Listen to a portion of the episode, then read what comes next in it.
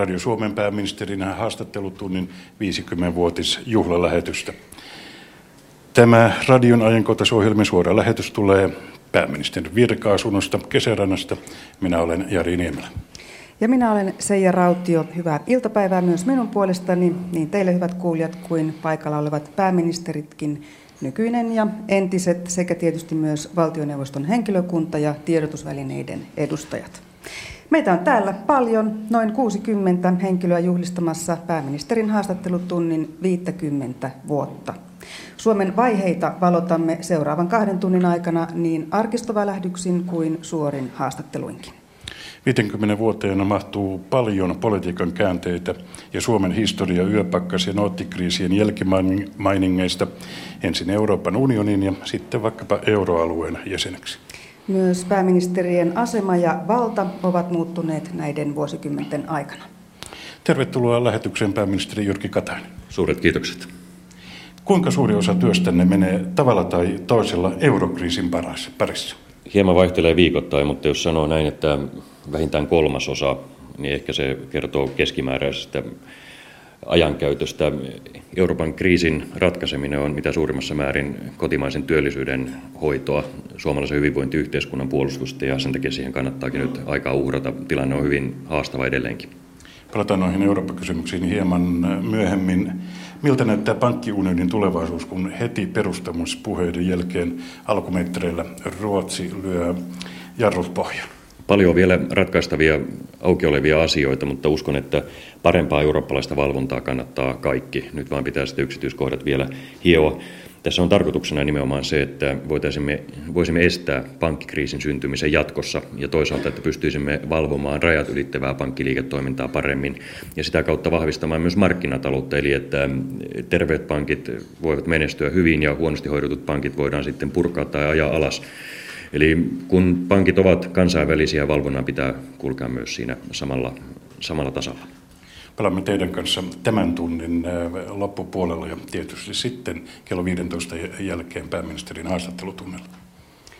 Parhaillaan, kuten kuulimme, pääministeri siis askaroi runsaasti Euroopan talouskriisin parissa, mutta muistellaan hetki menneitä. Kaikkien aikojen ensimmäisestä pääministerin haastattelutunnista ei ole olemassa tallennetta, mutta toisesta jo on.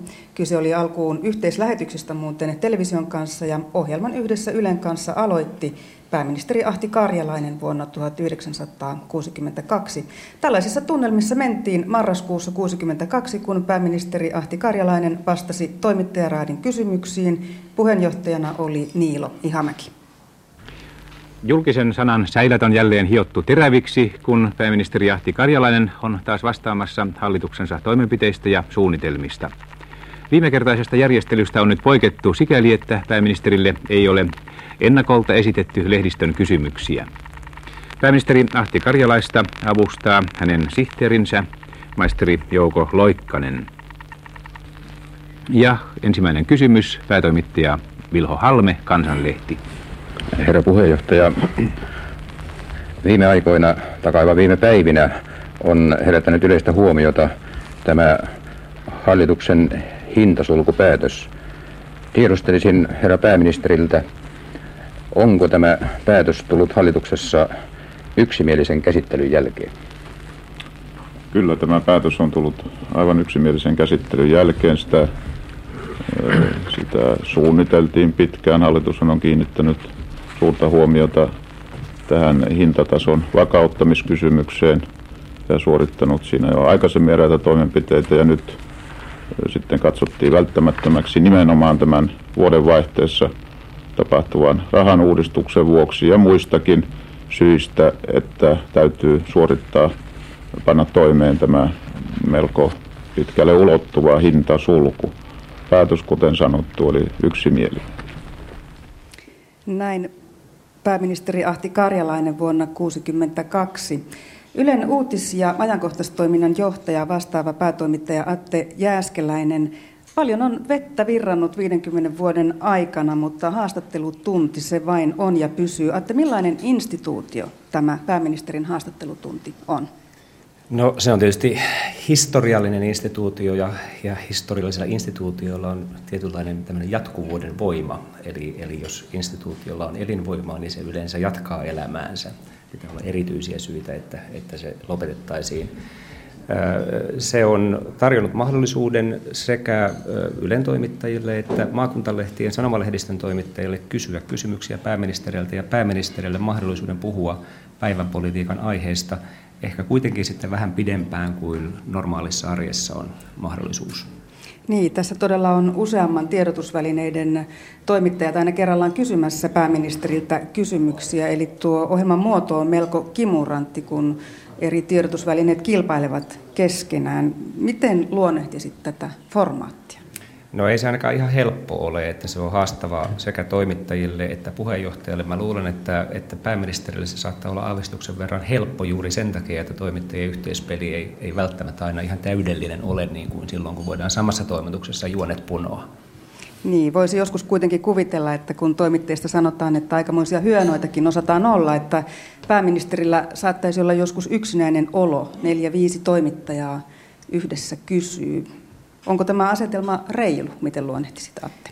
No mä sanoisin, että radiossa se on suhteellisen reilu, koska radio on siinä mielessä reilu väline, että siinä tullaan niin kuin vanhan hyvän ajan tappelun sääntöjen mukaan yksi kerrallaan. Televisiossa, jos neljä ihmistä, neljä toimittajaa kävisi pääministerikin puun samanaikaisesti, niin se näyttäisi aika pahalta.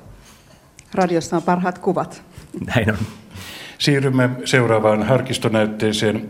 Näitä arkiston arteita voi muuten katsoa laajemminkin Ylen internetsivulta yle.fi kautta elävä arkisto.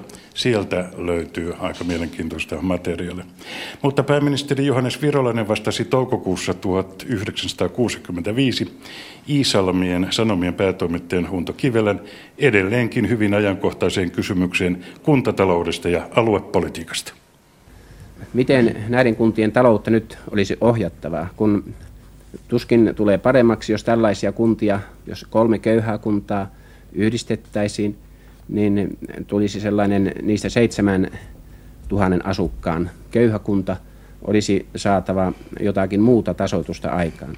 Minkälaisia ajatuksia pääministerillä on tällaisessa tilanteessa? Tämähän on tietysti erittäin suuri ja laajakantoinen kysymys, johon ei voi kukaan esittää mitään patenttiratkaisua. Minä viittaan vain parin seikkaan, jotka hallituksessa ovat valmistelunlaisena. Ensinnäkin on tämä eh, kuntien ja valtion välisten suhteiden järjestäminen. Siinähän meillä on vuodesta 1959 lähtien ollut erityinen komitea.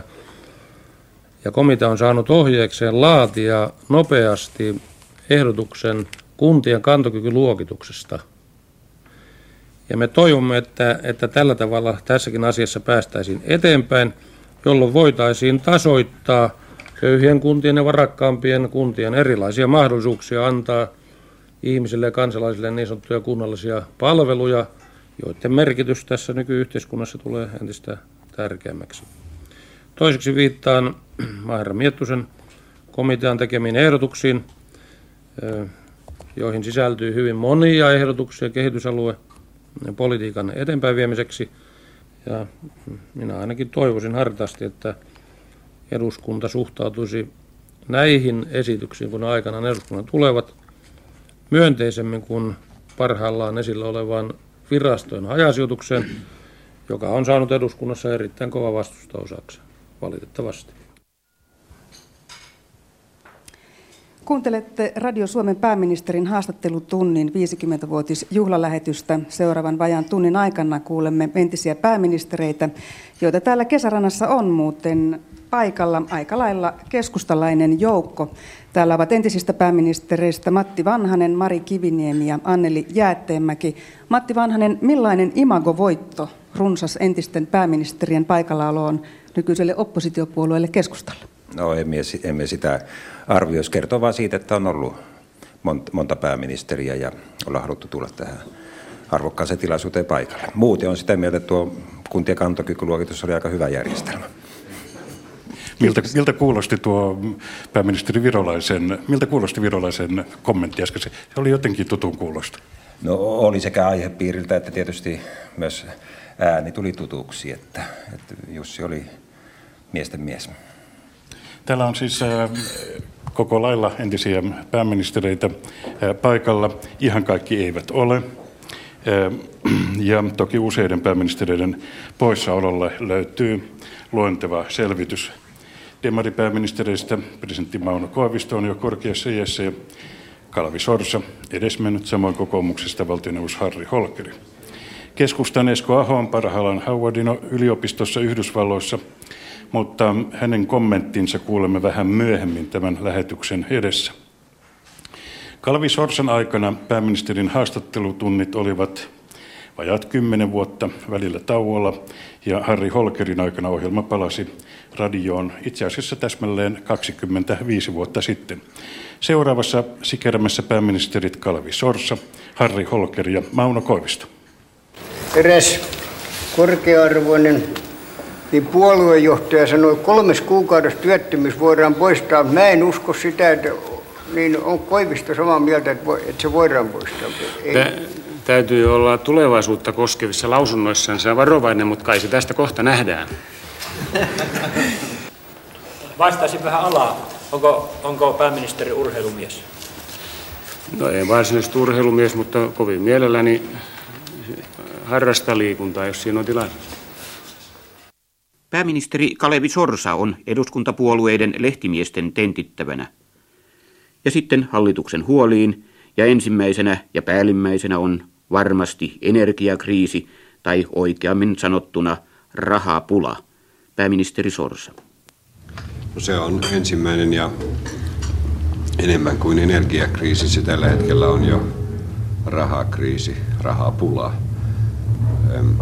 Hallituksen pääasiallisen huoli tulee siinä olemaan meidän maksutaseemme hoitaminen jonkinlaiseen kuntoon ja se tulee vaatimaan suunnattomia ponnistuksia tämän yhtäkkisen hintatilanteen muutoksen johdosta. Ja toinen on sitten meidän sisäisen taloudellisen tilanteen, tilanteemme vakiinnuttaminen siinä yhteydessä tulopoliittisen kokonaisratkaisun aikaansaanti. Nämä ovat tällä hetkellä aivan selvästi päällimmäiset asiat. Olemme iloisia, että pääministeri Harri Holkeri on nyt lehdistön tentittävänä. Tervetuloa herra pääministeri. Kuinka kesä on sujunut? Ihan samalla tavalla niin kuin suurimmalla osalla suomalaisia sadetta pitäen melko pitkän aikaa. Ja vähän lomaakin on tullut pidetty. No ruhtinaalliset neljä päivää tähän mennessä. Lehdistö siis kysyy ja pääministeri Harri Holkeri vastaa. Ensimmäinen kysymys ja Hilppa Kimpanpää. Herra pääministeri, onko Suomessa mikään muuttunut hyvään tai huonoon suuntaan sen jälkeen, kun uusi hallitus nimitettiin? Toki monet asiat ovat muuttuneet. Elämähän on yhtä muutosta. Kuinka suuressa määrin hallitus on pystynyt tähän kehitykseen vaikuttamaan, on tietysti kokonaan eri asia. Suhteellisen vähän minun mielestäni. Joitakin tärkeitä asioita on pantu vireille ja joitakin tärkeitä ratkaisujakin on tehty – näin äänessä olivat siis pääministeri Holkerin lisäksi myös pääministerit Kalevi Sorsa ja Mauno Koivisto. Hieman tutunlaista teksti tuo kieltämättä oli. Tässä on nyt mukana vieressäni Ylen eläkkeellä oleva ohjelmapäällikkö, ohjelmajohtaja, nykyinen toimittaja Heikki Peltonen, joka on myös vetänyt näitä haastattelutuntia puheenjohtajana 90-luvulla ja Helsingin Sanomien erikoistoimittaja Unto Hämäläinen. Mikä merkitys sillä oli, että pääministerin haastattelutunnit lähtivät uudestaan käyntiin jo edesmenneen Arlov Turakaisen johdolla 25 vuotta sitten? Heikki. Kai siinä normalisoitui, siis siihen aikaan puhuttiin 78-luvulla paljon normalisoitu, mutta kai siinä normalisoitu vähän kuin yleisradion ja poliittisen establishmentin välinen suhde, koska olihan se ollut vähän semmoista oikuttelua ja erimielisyyksien hoitamista, että niissä oli niin pitkä tauko, jolloin me sitten joskus silloin 80-luvun puolivälissä ajattelimme, että kun seuraavien vaalien jälkeen oli pääministeri kuka tahansa, niin nyt niitä aletaan taas tehdä. No pääministeri oli sitten Holkeri ja se lähti hyvin siitä liikkeelle. Voiko sitä paljastaa, että onko yhtä, yhtä selitystä olemassa sille, että se tauko oli pääministeri Kalevi Sorsen aikana vai oliko paljonkin syitä?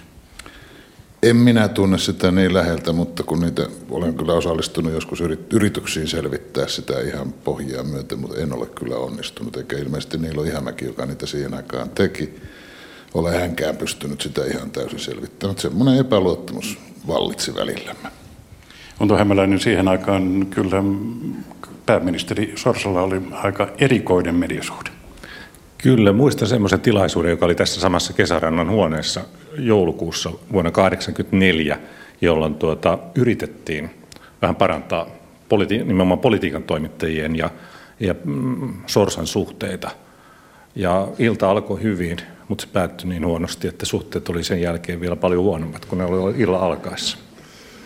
Miten kuvaisitte sitten silloisen pääministeri Holkerin ja median välisiä suhteita? Alku oli ainakin lämmin. Holkerin kaudella ne suhteet tietysti vähän vaihteli. Hän sai hyvän lähdön ja, ja tuota, sitten sanotaan nyt näin loppua kohti sitten vuoteen 1991 mennessä, niin kyllä siihenkin tuli sitten ryppyä rakkauteen aika paljon. Minkälaista oli vetää siihen aikaan pääministerin haastattelutunteja, Heikki Peltonen? Se oli Aruf Turakainen, joka niitä veti, mutta mä olin kyllä tämmöisenä seurusteluihmisenä taustalla silloin. Ja tuota, Minusta se sujui aika hyvin. Siis Holkerin ja median välillä hän tuli sitten ihan pienistä asioista oikeastaan myöhemmin tämmöisiä se oli se kahvijuontijuttu. sanaharkkoja, niin kuin tämä kahvijuontijuttu. Ja sitten nyt täytyy ottaa kantaakin tässä, vaikka ei toimittaja ehkä saisi. Kyllähän Holkeri aivan kohtuuttomasti kärsi siitä erinomaisesta lausunnosta, joka hän toi silakan halpuudesta ja terveellisyydestä, joka on täyttä totta, mutta hänelle se käännettiin niin rumasti, että... Joo, mä olin paikalla silloin, kun tämä silakkajuttu syntyi pääministeri haastattelutunnilla mm, syyskuussa 90. Ja tosiaan sillä oli harmiton alku, mutta sillä oli isoja poliittisia seurauksia seuraavissa vaaleissa. Näin kuulimme toimittajien ääntä, muisteluita pääministerin haastattelutunnilta. Aika päästään jälleen ääneen yksi entinen pääministeri. Kallistamme korvaa hieman Harvardin suuntaan. Tosin tämä haastattelu on tehty Suomessa toissa viikolla ennen kuin entinen pääministeri keskustan Esko Aho lähti jo toista kertaa yliopistouralle Yhdysvaltoihin. Näin näistä haastattelutunneista kovien aikojen 90-luvun laman ja Suomen EU-jäsenyyden alkumetrien pääministeri, nykyinen Harvardin senior fellow Esko Aho. Pääministerin haastattelutunnit olivat mukava pysähdys, jolloin saattoi pohtia asioita vähän rauhallisemmin ja sillä tavalla analysoida – kysymysten pohjalta, missä maa oikein on ja mihin me ollaan menossa. Eli se oli tavallaan väylä kertoa myöskin suurelle yleisölle, mitä oikein on tapahtumassa. Kyllä, ilman muuta. Siis se, se tarjosi hyvän tilaisuuden vastata niihin kysymyksiin, jotka olivat päällimmäisiä vähän perusteellisemmin. Ja sitten myös joskus kertoa pikkasen omista tuntemuksista, joka, joka sekin monta kertaa oli terapiaa. Silloin tapahtui koko ajan. Joo, enpä muista, että olisi koskaan ollut pulaa kysymyksistä, että pikemminkin toisinpäin, että tunti, mikä siihen oli varattu, niin vierähti kyllä ihan vauhdikkaasti. Ja mikä mielenkiintoista tietysti oli se, että oli hyvin erilaisia kysymyksiä, ei vain lamaa ja sen voittamiseksi tarvittuja toimenpiteitä, mutta sitten oli EU-jäsenyys, Neuvostoliiton romahdus, Venäjän kriisit, ja Estonia-onnettomuudet ja muuta. Siis tapahtui hirveän paljon suurta, dramaattista, sellaista, joka vieläkin muistetaan. Miltä se tuntui olla siinä pääministeri haastattelutunnilla pöydän päässä? No ensimmäinen kerta varmaan, nyt mulla ei ole tarkkaa muistikuvaa, mutta kyllä ensimmäinen kerta varmaan oli sellainen, että, että mäkin olin niitä kuunnellut aikaisemmin, enkä mä nyt suoraan ollut uskonut, että mä joskus itse olisin siinä paikalla ja, ja vähän semmoinen pöllähtänyt olo varmaan oli ensimmäisellä kerralla. Mutta sitten äkkiä siihen tottui ja, ja myös oppi löytämään sen oman tavan käsitellä asioita. Pääministerin haastattelutunti on erinomainen tilaisuus kulloisellekin pääministerille kommunikoida, välittää omat sekä asiansa että tuntemuksensa. Ja myös to, siellä olevat toimittajat, he joutuvat todellakin tekemään kotileksunsa. Joo, ei voi tietysti kysyä, jollei olen huolellisesti miettinyt sen kysymyksen tärkeyttä ja ajankohtaisuutta ja, ja myös sitä, että sen kysymyksen piti olla riittävän terävä. Ei, vaikka, vaikka haastattelutunnin luonne on tällainen tavanomaista leppoisampi, niin kyllähän siellä käsiteltiin asioita terävästi, esitettiin teräviä kysymyksiä. Ja kyllähän näissä keskusteluissa pätee sama sääntö kuin tennikseenkin, että kun tulee kova syöttö, niin siihen on helpompi myöskin saada kova palautus. Esko koitteko kertaakaan olevanne tiukoilla pääministerin haastattelutunnin aikana?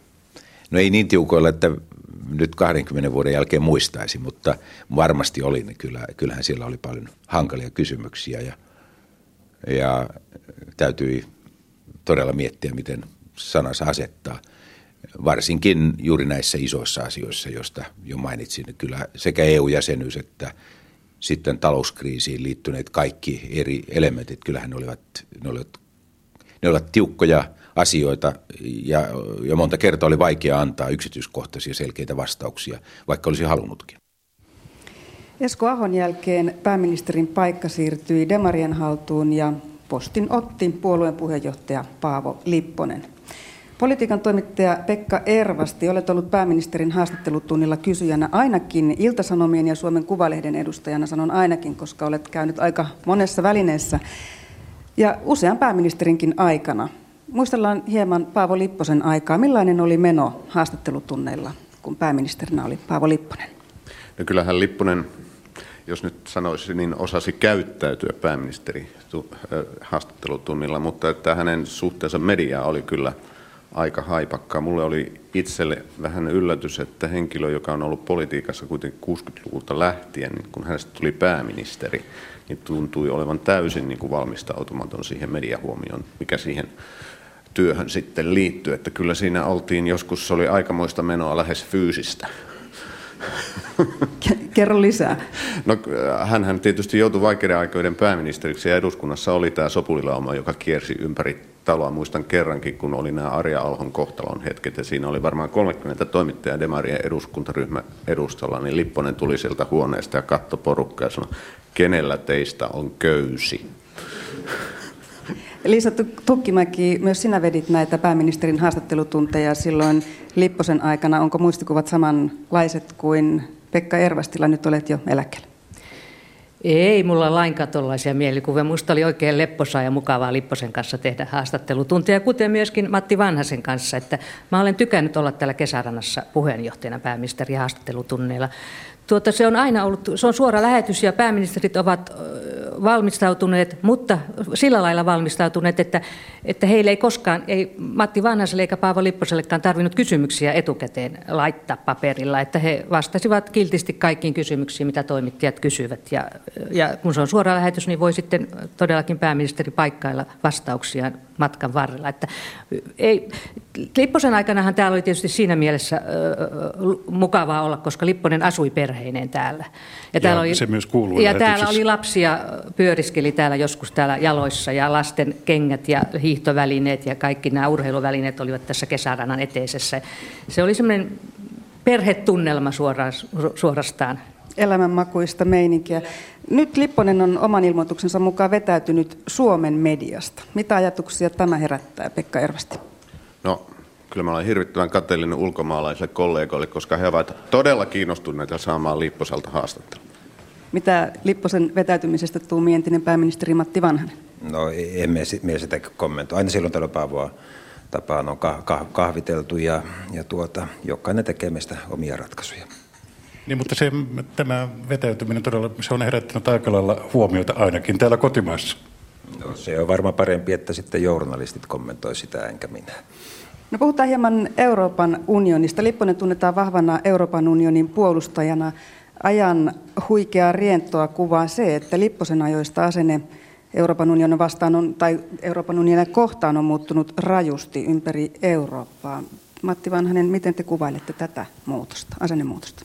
onhan tämä asennemuutos aivan valtava, vähän jopa järkyttävää, että, että tuntuu, että niin monet haluavat, että palattaisiin 27 maa järjestelmää uudelleen ja kyllä siinä Eurooppa tipahtaisi maailman kyydistä. Että toivon, että se järki vähitellen, vähitellen palaa taka, takaisin, että meillä on yhteinen Eurooppa, tarvitaan toinen, toinen toisiamme ja pitää löytää tapa elää ja järjestää asiat sen mukaan.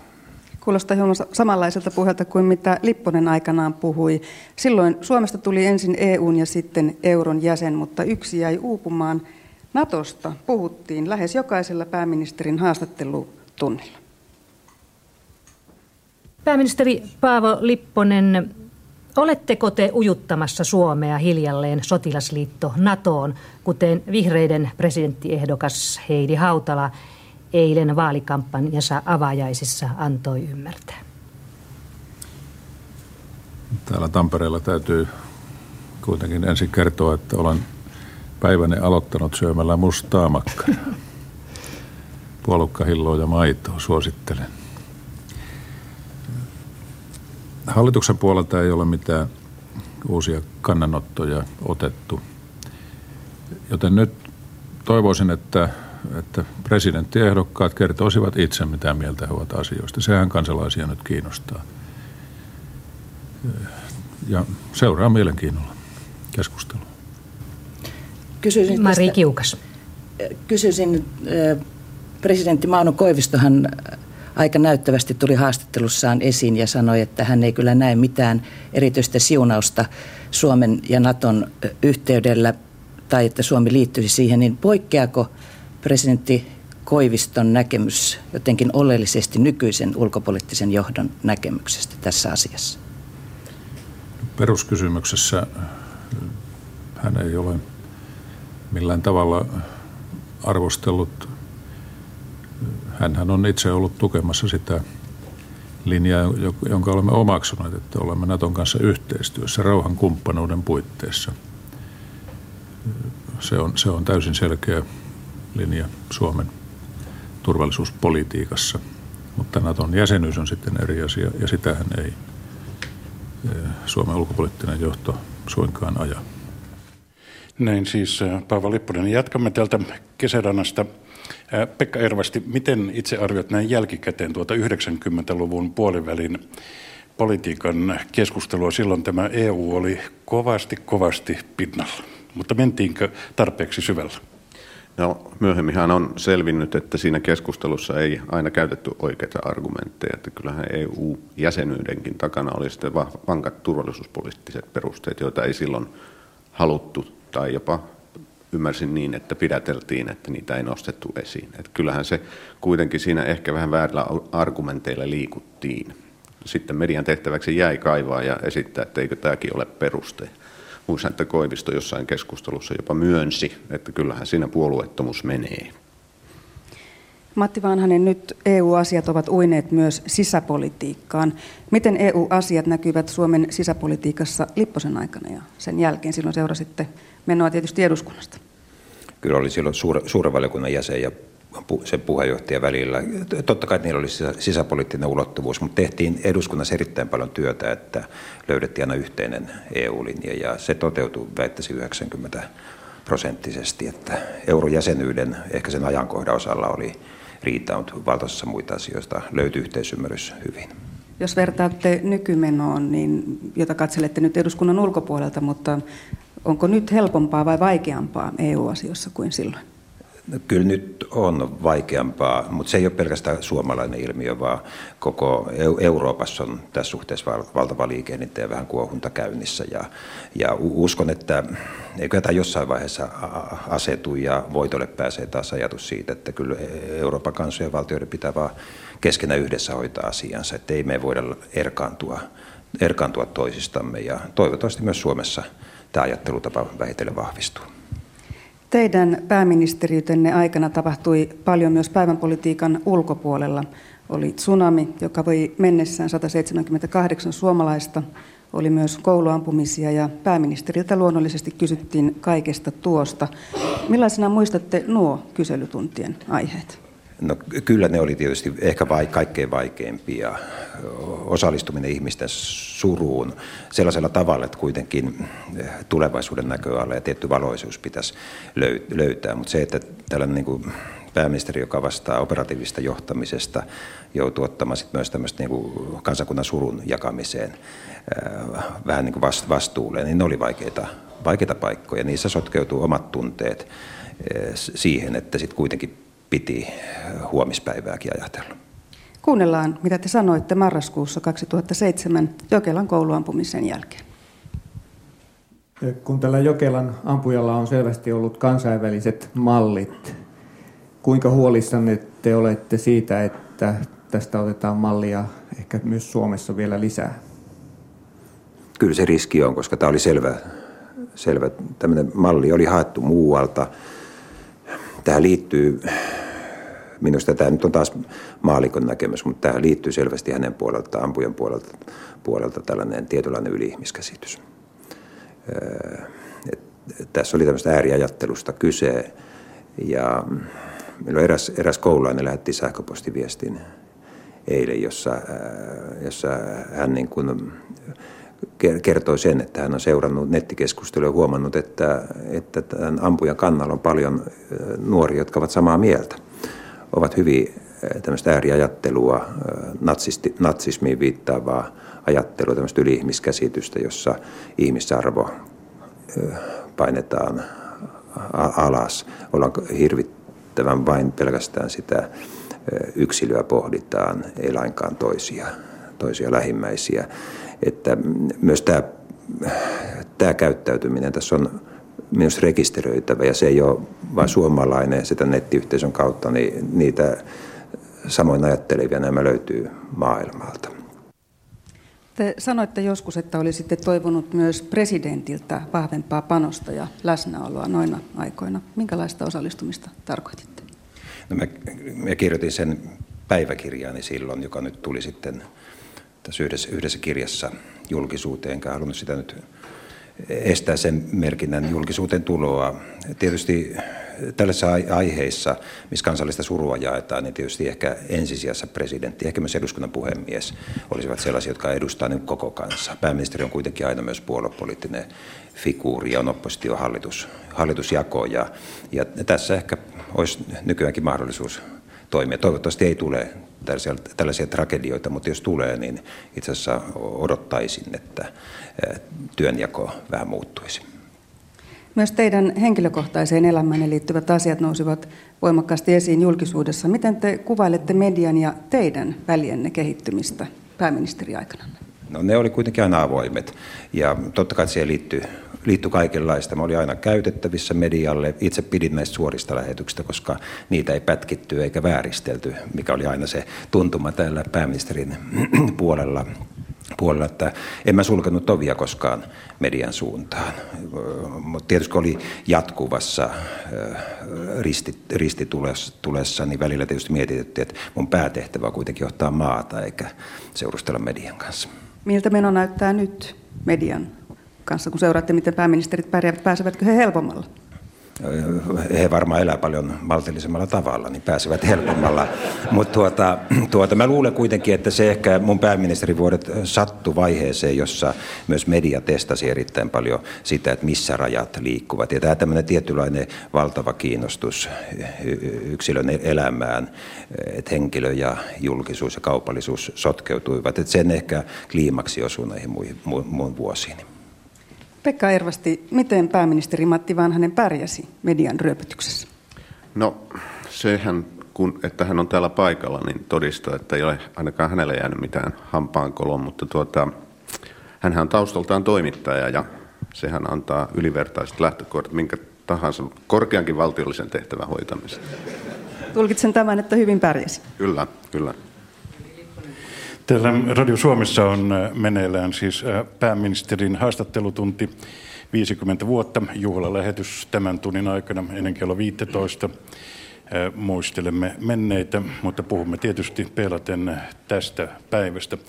Täällä pääministerin virka-asunnossa kesärannassa meitä on koko joukko paljon ihmisiä, melkein 60 kaiken kaikkiaan politiikan huippua valtioneuvoston kanslian ihmisiä, meitä toimittajia aika lailla. Tässä vieressä on nyt Anneli Jättämäki. Me emme ehtineet tehdä pääministerin haastattelutuntia teidän kanssanne, mutta kun katsotte taaksepäin, niin miten te koitte politiikan journalismin teon vaalivoittonne jälkeen vuonna 2003?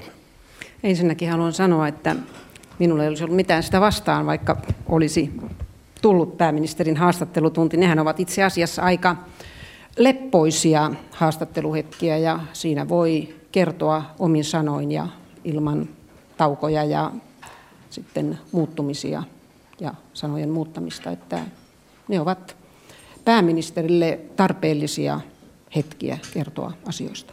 on jotenkin luonteva tapa?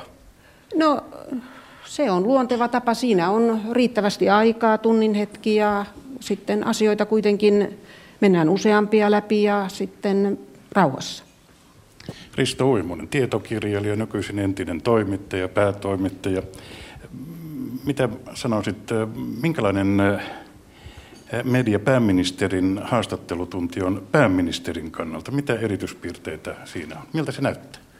Oikeastaan voitaisiin lähteä liikkeelle tuosta, mistä aiemmin puhuttiin tästä Sorsan aiheuttamasta katkosta, että hän, hän kieltäytyi näistä, niin Siinä Heikki Peltonen sanoi, että, että hän ei tiedä mikä se syy, todellinen syy on. Mä tiedän sen, mä olen sen kirjoittanut kirjassakin. Ja sehän oli se, että hän halusi painostaa Yleisradiota. Ja hän painosti myös Yleisradiota sillä tavalla, että TV-lupamaksua ei nostettu. Ja hän oli ainoa, ainoa sen ajan hallituksessa, joka oli tätä mieltä. Ja hän sai kantansa läpi vastoin muiden hallituksen tahtoa. Eli hän halusi, että tämä instituutio olisi palvellut niin kuin, niin kuin häntä paremmin kuin se palveli kriittistä journalismia. Ei hän ottanut, mutta että Tästä tullaan nyt sitten tähän, tähän, niin tavallaan tähän kysymykseen, että mikä tämä on pääministerin kannalta, niin Anneli Jättemäki sanoi mielestäni olennaisen asian, kun hän totesi, että tämä on hyvä väline pääministeri. Pääministeri pystyy tässä, tässä niin sen oman kantansa sanomaan ilman, että kukaan niin varsinaisesti väliin tulee. Ja, ja radio on luonteeltaan taas, taas sellainen, että se välittää ihmisen persoonaa ja on, on sillä tavalla niin kuin miellyttävä väline. Ja jos vielä ajatellaan tätä toimittajien roolia, niin niin tuota, eihän nämä mitään revolveri, revolverihaastattelutilaisuuksia koskaan ole olleet. Että sillä tavalla tämä toimii pääministerin kannalta hyvin ja varmaan siitä syystä tämä 50 vuotta on jatkunutkin lukuun ottamatta tuota Sorsan kautta. Mutta minkälainen esimerkki tämä on median ja pääministerin välisestä suhteesta? Tämä muoto, formaatti, se on todellakin hieman erikoinen. No mä sanoisin näin, että että mä katsoisin pikkusen periaatteellisemmalta kannalta tätä, että kun tässä lähetyksessä on kerrottu niin, että näitä, näitä, näitä yritettiin alun perin saada presidentin haastatteluja – ja se ei onnistunut, niin sitten ikään kuin siirryttiin porrasta alemmaksi ja ruvettiin saamaan pääministerihaastatteluja, mutta nythän tässä on käynyt niin päin, että kun perustuslakia on uudistettu, niin pääministeri on nyt se tämän maa ykkönen. Ja sillä tavalla tämä on mun mielestä niin kuin loistava tapa, tapa niin kuin tuoda kuukausittain pääministeri niin kuin tentittäväksi, ja hän, hän pystyy sitten niin kuin tällainen autenttisesti puhumaan. Se on ihan eri asia sitten, kun tehdään lehtijuttuja tai tehdään televisiojuttuja, joissa sitten toimittaja myös leikkelee niitä juttuja, niin tämä, antaa, tämä, on, tämä on myös ku, kuuntelijan kannalta tämä on mun mielestä hyvä formaatti formaatti, että vaikka tämä vähän ehkä niin kuin vanha-aikainen onkin siinä mielessä, että se on 50-vuotias. Olkoon vaan, olkoon vaan. Anneli Jäätteenmäki, te olette europarlamentaarikkona, totta kai seuraatte tätä kotimaan politiikkaa ja politiikan äh, journalismia. Miten te kuvaatte sieltä Brysselistä, miltä se tämä kotimaan kirjoittelu, puhuminen, uutiset näyttävät tästä politiikasta tällä hetkellä teidän mielestä? No EU-asiathan ovat kotimaan asioita ja siellä hoidan Suomen ja suomalaisten asioita, kuten kaikki europarlamentaarikot. En halua, enkä näe sitä, että olisi jotakin erityistä EU-politiikkaa ja sitten olisi joku kotimaan politiikka. Seuraan pääministerin haastattelutuntia aika usein. Joskus kaipaisin kyllä, että siellä olisi johonkin asiaan mentäisiin hieman syvemmältä, että siirrytään sitten, toinen kysyjä tulee ja on toinen asia, niin jotenkin tuntuu, että se edellinen jäi vielä kesken. Mutta kyllähän nämä ovat vallanpitäjän kannalta, niin tämähän on aivan erinomainen formaatti. Kari Aalto oli ajankohtaistoimituksen päällikkö ja politiikan toimittaja.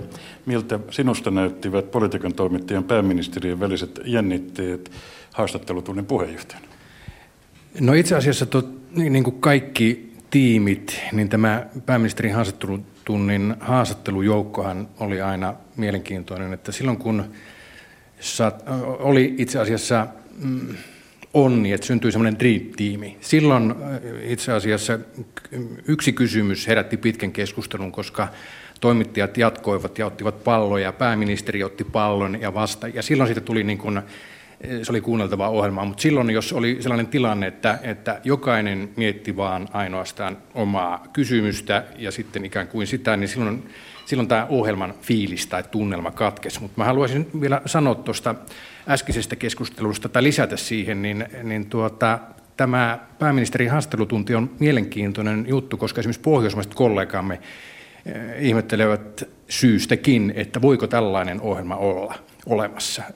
Ruotsissa, Norjassa täysin mahdoton, Tanskassakin. Muistan kerran tällaisilla pohjoismaisilla uutispäällikköpäivillä olimme kuuntelemassa Jöran Perssonia, niin se haastattelutunti oli sellainen, että Jöran Persson puhui tunti 40 minuuttia yhtä soittoa itsekseen ja sitten lopuksi sanoi, että kolme kysymystä. Aivan eri metodi kuin meillä nyt täällä käytössä. Tuossa vähän aikaa sitten katsoin Ranskan televisiosta heidän presidentti Hollandin haastattelua ja se oli kyllä, vaikka se oli uutishaastattelu, niin se oli kyllä melkein 30 minuuttia, että toimittaja ei suuta saanut paljon avattua eikä lisäkysymyksiä tehty, tehtyä. Eli se oli tämmöinen minun mielestäni hirveän vanhan aikainen ja vanhan tapainen. Ja ihmettelin kyllä, että miten tänä päivänä voi vielä Ranskassa tällä tavalla toimia, mutta siellä on toisenlainen systeemi. Kysehän on siitä, että, että Yleisradio ei ole minun tietojen mukaan koskaan etukäteen asettanut ehtoja näille kysymyksille ja tavalle kysyä, että myös tietysti, jos ajatellaan tätä, että ohjelma pitää kehittyä, niin voisiko ajatella sillä tavalla, että myös kysyäkin pikkusen niin kuin, ikään kuin sitä, miettiä sitä roolia sillä tavalla, että se onhan tämä muuttunut paljon, mutta että, että siinä olisi pikkusen enemmän sitä terävyyttä tai sitten sitä syvyyttä. Ja se on meidän toimittajan helmasynti aina ollut se, että kun esimerkiksi tiedotustilaisuuksissa, että yksi esittää tiukan, tiukan kysymyksen ja siihen kun ei tietenkään saa vastausta, kun siinä, siinä päättäjä välttelee sitä vastausta, niin sitä yrittää uudelleen ja siitä ei tule mitään, niin hän ei saa niin kuin porukan tukea, että sitten porukka ei lähde mukaan niin kuin tavallaan esittämään lisäkysymyksiä. Tämä on mun mielestä yksi sellainen asia, joka, joka pitäisi niin kuin täällä ammattikunnan sisällä miettiä, että voisiko vähän toimia toisin. Otamme, lupaan, että otamme vinkistä vaarin. Mari Kiviniemi, tuossa Kari Aalto otti esiin sen, että tämä ohjelma ei ehkä olisi mahdollinen monessa muussa maassa. Mitä se kertoo meistä suomalaisista, että tässä maassa tämä on mahdollinen? No kyllä se kertoo siitä, että meillä poliitikkoja ja median suhde on hyvin mutkaton ja pienessä maassa kaikki tuntevat toisensa ja on helppo kommunikoida. Olisitko itse, tai olisitteko itse kaivannut sitä, että joskus olisi oltu tiukempia? No totta kai aluksi ne pääministerihaastattelutunnit, kun oli uusia, niin tuntui tiukemmilta kuin sitten loppupäästä, joka johtui ehkä ennen kaikkea siitä, että itselle tuli lisää kokemusta niistä tilanteista. Et en mä kuitenkaan nyt ole, sitä mieltä, että haastattelutunnella helpolla pääsi. Ja itse pidin juuri sitä samasta, mitä tuossa kollegat kertoivat, että siinä pystyi perustelemaan vähän pidempään omia mielipiteitään, että se ei ollut se 15 sekuntia julkisuudessa, mitä normaalisti TV-uutisissa. Teidän ensimmäinen haastattelutunti pidettiin elokuussa 2010 heti budjettineuvottelujen jälkeen. Kuunnellaan siitä näytä. No tähän väitteeseen oppositiolle voi kyllä sanoa, että höpö höpö, koska kyllä hallituksen toimet kaikki tähtävät ensinnäkin kasvun ja työllisyyden edistämiseen ja, ja niitä on tässäkin budjetissa erittäin paljon. Toki on niin, että iso osa budjetin päätöksistä mm, tehtiin jo tosiasiallisesti silloin, kun hallitusohjelmasta sovittiin ja osin sitten päätöksiä on tehty jo aikaisemmin, mutta kyllä tällä hallituksella on vahva toimintakyky ja, ja näkyy juuri näiden päätösten laajuudessa se, että, että kykyä tehdä aikaan sopivaa politiikkaa kyllä on. Eli täysimääräisesti halutaan huolehtia siitä, että kasvua syntyy ja työllisyyttä syntyy. Tässä te vastasitte toimittajille opposition esittämään kritiikkiin, jonka mukaan teidän hallituksenne olisi ollut vain loppuvaalikauden juoksevia asioita hoitava toimitusministeriö. Minkälaiset muistot tuolta ajalta on? No kyllähän me teimme myös sille vaalikaudelle ja sille vuoden ajalle, kun toimin pääministerinä ja hallituksen loppu sen hallituksen toimintajalle ihan hallitusohjelma, mutta se on selvää, että kun on vaalikauden loppuaika, niin siinä nyt ei ihan niin paljon uusia asioita voi ottaa esiin kuin jos olisi ollut ikään kuin vaalien jälkeinen hallitus. Kiitos. Kiitos. Pääministeri Jyrki Katainen, tässä on vajaa tunti sitten harukoitu näitä menneiden vuosien, menneiden aikojen haastattelutunteja, mutta jos ajattelette itse jälkeen tuonne taaksepäin, kun olitte mukana jo politiikassa, mitä te nostaisitte esiin? Mitkä asiat ovat teille jääneet päällimmäisenä mieleen menneistä näistä politiikan ajoista ja asioista, joissa pääministereillä on ollut keskeinen rooli? No kaikki suuret muutokset tai kriisiajat, muutoksista EU-jäsenyys, talouskriisien hoito, Hyvänä esimerkkinä vähän toisenlaisesta mediasuhtautumisesta tuossa kerroin Matille ja, kumppaneille aikaisemmin on Espanjan nykyinen pääministeri Mariano Rajoy, joka itse asiassa viime maanantaina ensimmäistä kertaa yhdeksän kuukauteen oli TV-haastattelussa – ja meillä Suomessa on ollut vähän toisenlainen ajatus, että silloin kun on vaikeat ajat, niin pääministeri johtaa ja johtamiseen kuuluu se, että ollaan käytettävissä, perustellaan sitä, miksi on tehnyt, tehty mitäkin ja mitä pitää tehdä ja mistä kriisit ja muutostarpeet johtuvat. Eli kyselytunti tai haastattelutunti on tässä suhteessa, niin kuin kollegat ovat todenneet, niin erinomainen väline nimenomaan kertoa, miksi pitää tehdä muutosta ja mitä on tehty. Onko teillä poliitikkoina pääministerinä ollut erityinen tiedotuspolitiikka, Matti Vanhanen? Olitteko te pohtineet e, etukäteen, että miten julkisuuden kanssa menetellään? No va- varmasti jotakin, mutta kyllä se e, e, ensijassa on kuitenkin ollut sitä, että vastataan mihin kysytään ja sitten jos on ollut aikaa, niin tietysti on mietitty sitä, että onko joku oma viesti, mikä pitää saada lävitse, jotta ihmiset ymmärtävät päätösten perusteet, että se on ehkä se tärkein osa ollut. Mikä oli tärkein tällainen oma viesti? Ja siis no seitsemän vuoden aikana sanoisin, että mulle ehkä tärkeintä pääministerin haastelutunneilla ylipäätään median kanssa oli se, että tiesi, että oli satoja tuhansia ihmisiä, jotka halusivat kuulla suoraa mielipiteet, ajattelevat itse ja eh, eivät tykänneet siitä, että toiset pätkii sitä sanomista ja sen takia nämä suorat lähetykset oli hyviä. Mari Kiviniemi, oliko teillä joku oma tietty tiedotuspolitiikka, mediapolitiikka? No kyllä sitä totta kai mietittiin ja ennen kaikkea kyse oli oikeastaan sellaista vähän niin kuin säännöstelystä, kun tiesi, että pääministerinä on, on jatkuvasti koko ajan julkisuudessa ja myös tämä EU-kriisi oli silloin jo vyörymässä täysillä päälle, niin sitä julkisuutta tuli senkin takia, niin pohdittiin sitä, että missä määrin sitä säännellä, niin kuin säännöstellään, että mihinkä haastatteluihin suostutaan ja mihinkä ei. Anneli Jäätteenmäki, te olitte silloin kovassa ryöpytyksessä omana aikana, niin kuinka paljon siinä ehtii strategiaa pohtia? No varmastikaan ei ehtinyt riittävästi pohtia. Missä teidän mielestänne menevät hyvän maun ja, ja reiluuden rajat, jos puhutaan ja kun puhutaan politiikan journalismista? Jaha, siihen on lyhyesti varmasti vaikea vastata, mutta... Pitkästikin saa vastata. Ehkä radio ja televisio ovat tietysti siinä mielessä reilumpia, eli kysymys on esitetty suullisesti ja siihen vastataan kameroiden tai tällä tavalla mikrofonin edessä, eli sitähän ei voi muuttaa. Eli siinä mielessähän tämmöinen niin kuin televisio- ja radioesiintyminen on päätöksentekijän kannalta ja ihan kaikkien muidenkin kannalta reilumpi väline. Voisi ehkä tuohon jatkaa sen verran, että me ollaan ollut hieman huolissani välillä siitä, että meillä uutisjuttuja tehdään siteraamalla toisia medioita, eikä kysymällä ensisijaiselta lähteeltä. Ja e, välillä tämä ilmiö on voimallisempaa, välillä sitten maltillisempaa, mutta kannustan jatkossakin tiedotusvälineitä tukeutumaan ensisijaiseen lähteeseen, koska kun me kaikki, kun teemme töitä ja teemme paljon töitä, niin myös virheitä sattuu. Myös toimittajille sattuu virheitä, niin uskomatonta kuin se onkin. Ja, ja silloin, jos vain siteeraa toisia medioita, niin siinä on aina pieni riski, että, että kaikki eivät mene ihan niin kuin on tarkoitettu. Mutta tämä nyt ei ole sen muut, suurempaa kritiikkiä muuta kuin muistutus meille kaikille, että yritetään hoitaa hommamme niin kunnialla, että oikea viesti menee, oli se sitten hyväksyttyä tai ei, lukijalle tai kuulijalle tai katsojalle suoraan mitä pääministeri Katainen tuossa edellä sanoi, niin luulen, että siinä on aika lyhyessä ajassa tapahtunut muutos myös, eli että ei mennäkään sille suoralle lähteelle, vaan juttua vähän muutetaan ja sitten sitä ryhdytään kommentoimaan. Siinä tietysti pitää myös poliitikkojen eli kommentoijien katsoa silmiinsä, mutta tämä on minun mielestäni vähän uudempi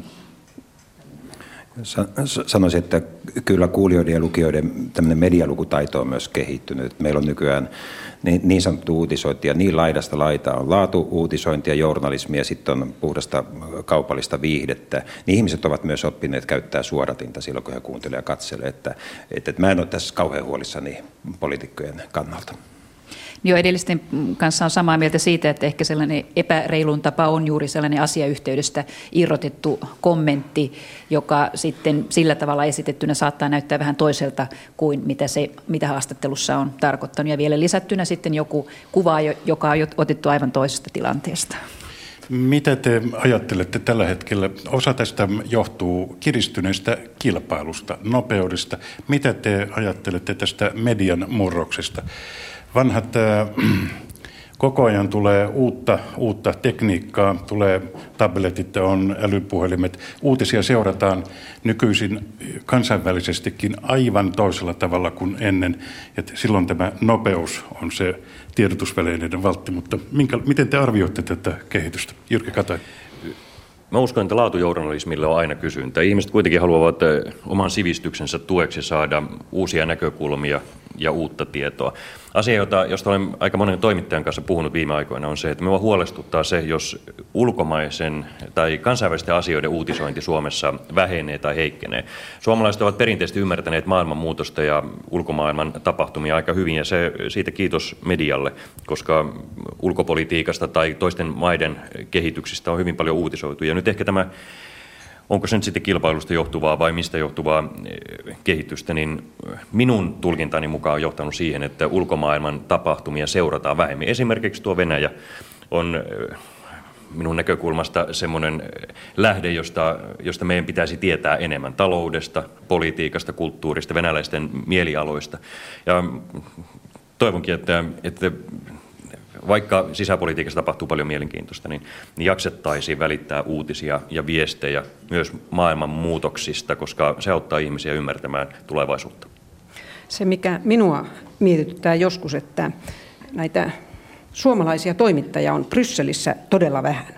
Ja nytkin kun on tämä talouskriisi, niin olen ajatellut, että esimerkiksi Yleisradiolla ei ole taloustoimittajaa siellä.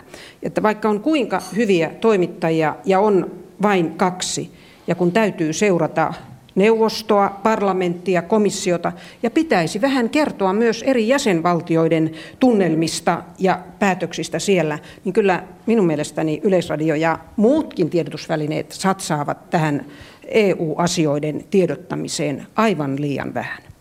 Se on raha kysymys, mutta alkuperäiseen kysymykseen, miltä tämä median murros vaikuttaa, Matti Vanha? Sillä tavalla huolestuttaa, että, että, että mm, tämä erilaisia jakelukanavia tekniikka menee enemmän ja enemmän rahaa. Entistä vaikeampaa medialla tulee olla saada riittävästi kuulijoilta ja lukijoilta rahoitusta tälle kaikelle ja myös mainostajille. Ikään kuin rahat jakautuu yhä, yhä laajemmalle rintamalle ja todennäköinen lopputulos siitä on ollut se, että asioihin perehtyvien journalistien määrä vähenee. Tämän saisi joku oikeastaan tutkia, mutta minusta näyttää, että alue paikallislehdissä, maakuntalehdissä ja valtakunnallisessa mediassa toimittajan määrä vähenee. Mari Tässä mietityttää, että haluaisiko joku paikalla oleva päätoimittaja tulla kommentoimaan tähän, mutta... mutta Mari Kiviniemellä on kommentti. Kyllä on totta, että tämä median murros näkyy siinä, että, että tiedotusvälineidenkin toiminta on mennyt entistä hektisemmäksi. Että se, mikä on aamulla uutinen, ei olekaan enää illalla uutinen. Ja, ja halutaan isoja raflaavia otsikoita ja myöskin tunnetta peliin, että joskus kun lukee nettiä, niin poliitikot on puolen tunnin välein raivostuneet, pöyristyneet, kauhistuneet, että ei semmoista tunnemyrskyä kyllä kukaan terveenä kestäisi. Otetaan tähän mukaan äh, Suomen Kuvalehden äh, päätoimittaja Tapani Ruokanen ja Demokraattilehden Peltonen. Miltä tämä äh, median murros, niin kuin tässä ollaan puhuttu, se on todellakin tosiasia tällä hetkellä? Näin, näin kyllä todella on ja e, se todennäköisesti tulee jakamaan journalismia yhä enemmän, siis sellaiseen journalismiin, joka on hyvin nopeaa ja ajankohtaisten uutisten tekemistä ja sitten analyyttisempää, mutta minä uskon kyllä, että tarvitaan koko ajan myöskin toimittajat, jotka kaivavat esiin taustoja ja asioita ja kertovat, mistä oikeastaan on kysymys. Kyllä tämä Matti Vanhasen havainto on aivan oikea, että journalistien määrä vähenee. Ja Tällä hetkellä se tietysti johtuu näistä taloudellisista suhdanteista, mutta siinä on pidemmällä tähtäyksellä sitten sellainen huolestuttava ilmiö, että pitäisi kuitenkin tällä hetkellä juuri median panostaa tuotekehitykseen, kaikki näihin uusiin jakelu, jakelukanaviin, ja, ja nyt nämä taloudelliset suhdanteet estävät sen. Pääministerin haastattelutunti ohjelmasarjan käynnisti toimittajakonkari Niilo Ihamäki, joka toimi vuosikausia ohjelman puheenjohtajana. Ihamäki kertoo, että ulkopolitiikka ei ole aina ollut suotuisa aihe pääministeriä tentettäessä. Ja näin hän muistelee Suomen poliittista ilmapiiriä ensimmäisen lähetyksen aikaan vuonna 1962. Ohjelmajohdon mukaan ulkopolitiikkaa ei saanut käsitellä ollenkaan. Että se oli niin arka aihe, että se piti jättää vain, vain presidentin ja pääministerin ja ulkoministerin hoitoon. Mutta tässä ensimmäisessä lähetyksessä toki jo puhuttiin ulkopolitiikkaa, kun oli kysymys Saimaan kanavan vuokraamisesta. Ja tämä äh, ulkopolitiikka ja poliittinen tilanne yleensä oli, oli arka aihe kaiken puolin. Esimerkiksi ohjelmajohtaja Jussi Koskiluoma oli hy, hyvin epäpoliittinen henkilö, enemmänkin kulttuurihenkilö. Ja hän oli huolissaan siitä, ettei näitä tabuja rikota.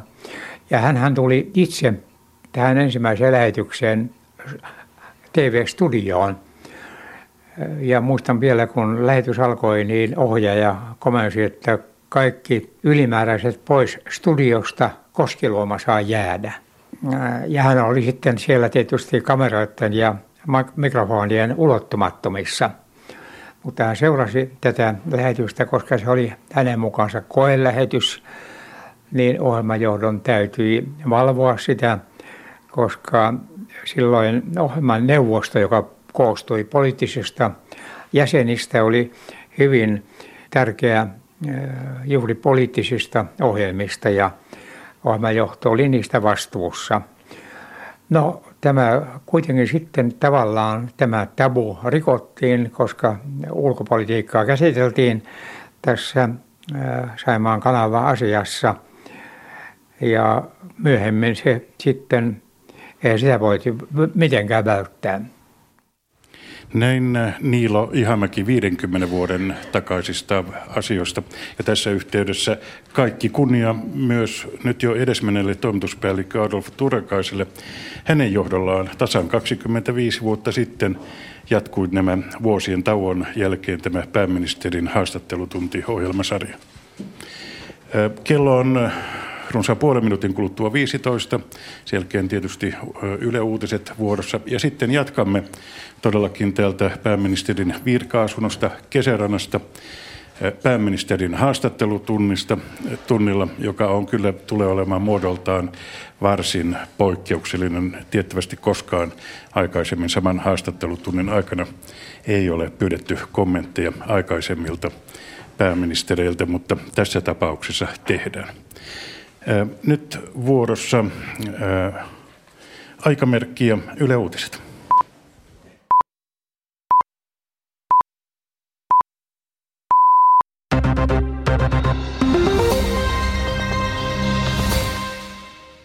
Pääministeri Jyrki Katainen puolustaa EUn pankkiunionia. Katainen sanoi pääministerin haastattelutunnin 50-vuotisjuhlalähetyksessä, että eurooppalaisen pankkivalvonnan päätehtävä – on estää tulevaisuuden pankkikriisit. Paljon vielä ratkaistavia auki olevia asioita, mutta uskon, että parempaa eurooppalaista valvontaa kannattaa kaikki. Nyt vaan pitää sitten yksityiskohdat vielä hioa. Tässä on tarkoituksena nimenomaan se, että voitaisimme, voisimme estää pankkikriisin syntymisen jatkossa ja toisaalta, että pystyisimme valvomaan rajat ylittävää pankkiliiketoimintaa paremmin ja sitä kautta vahvistamaan myös markkinataloutta, eli että terveet pankit voivat menestyä hyvin ja huonosti hoidetut pankit voidaan sitten purkaa tai ajaa alas. Eli kun pankit ovat kansainvälisiä, valvonnan pitää kulkea myös siinä samalla, samalla tasalla. Euron ulkopuolella oleva Ruotsi on ilmoittanut suhtautuvansa pankkiunioniin erittäin kriittisesti. Ruotsin valtiovarainministeri Anders Bori sanoi eilen Yle Uutisille, ettei Ruotsi aio antaa Nordea EUn pankkivalvonnan piiriin. Iranin vallankumouskartin komentaja on myöntänyt ensimmäistä kertaa, että iranilaisia sotilaita on Syyriassa. Komentajan mukaan joukot ovat Syyriassa antamassa ei-sotilaallista tukea. Iranin vallankumouskartin komentaja varoittaa ulkovaltoja hyökkäämästä Syyriaan.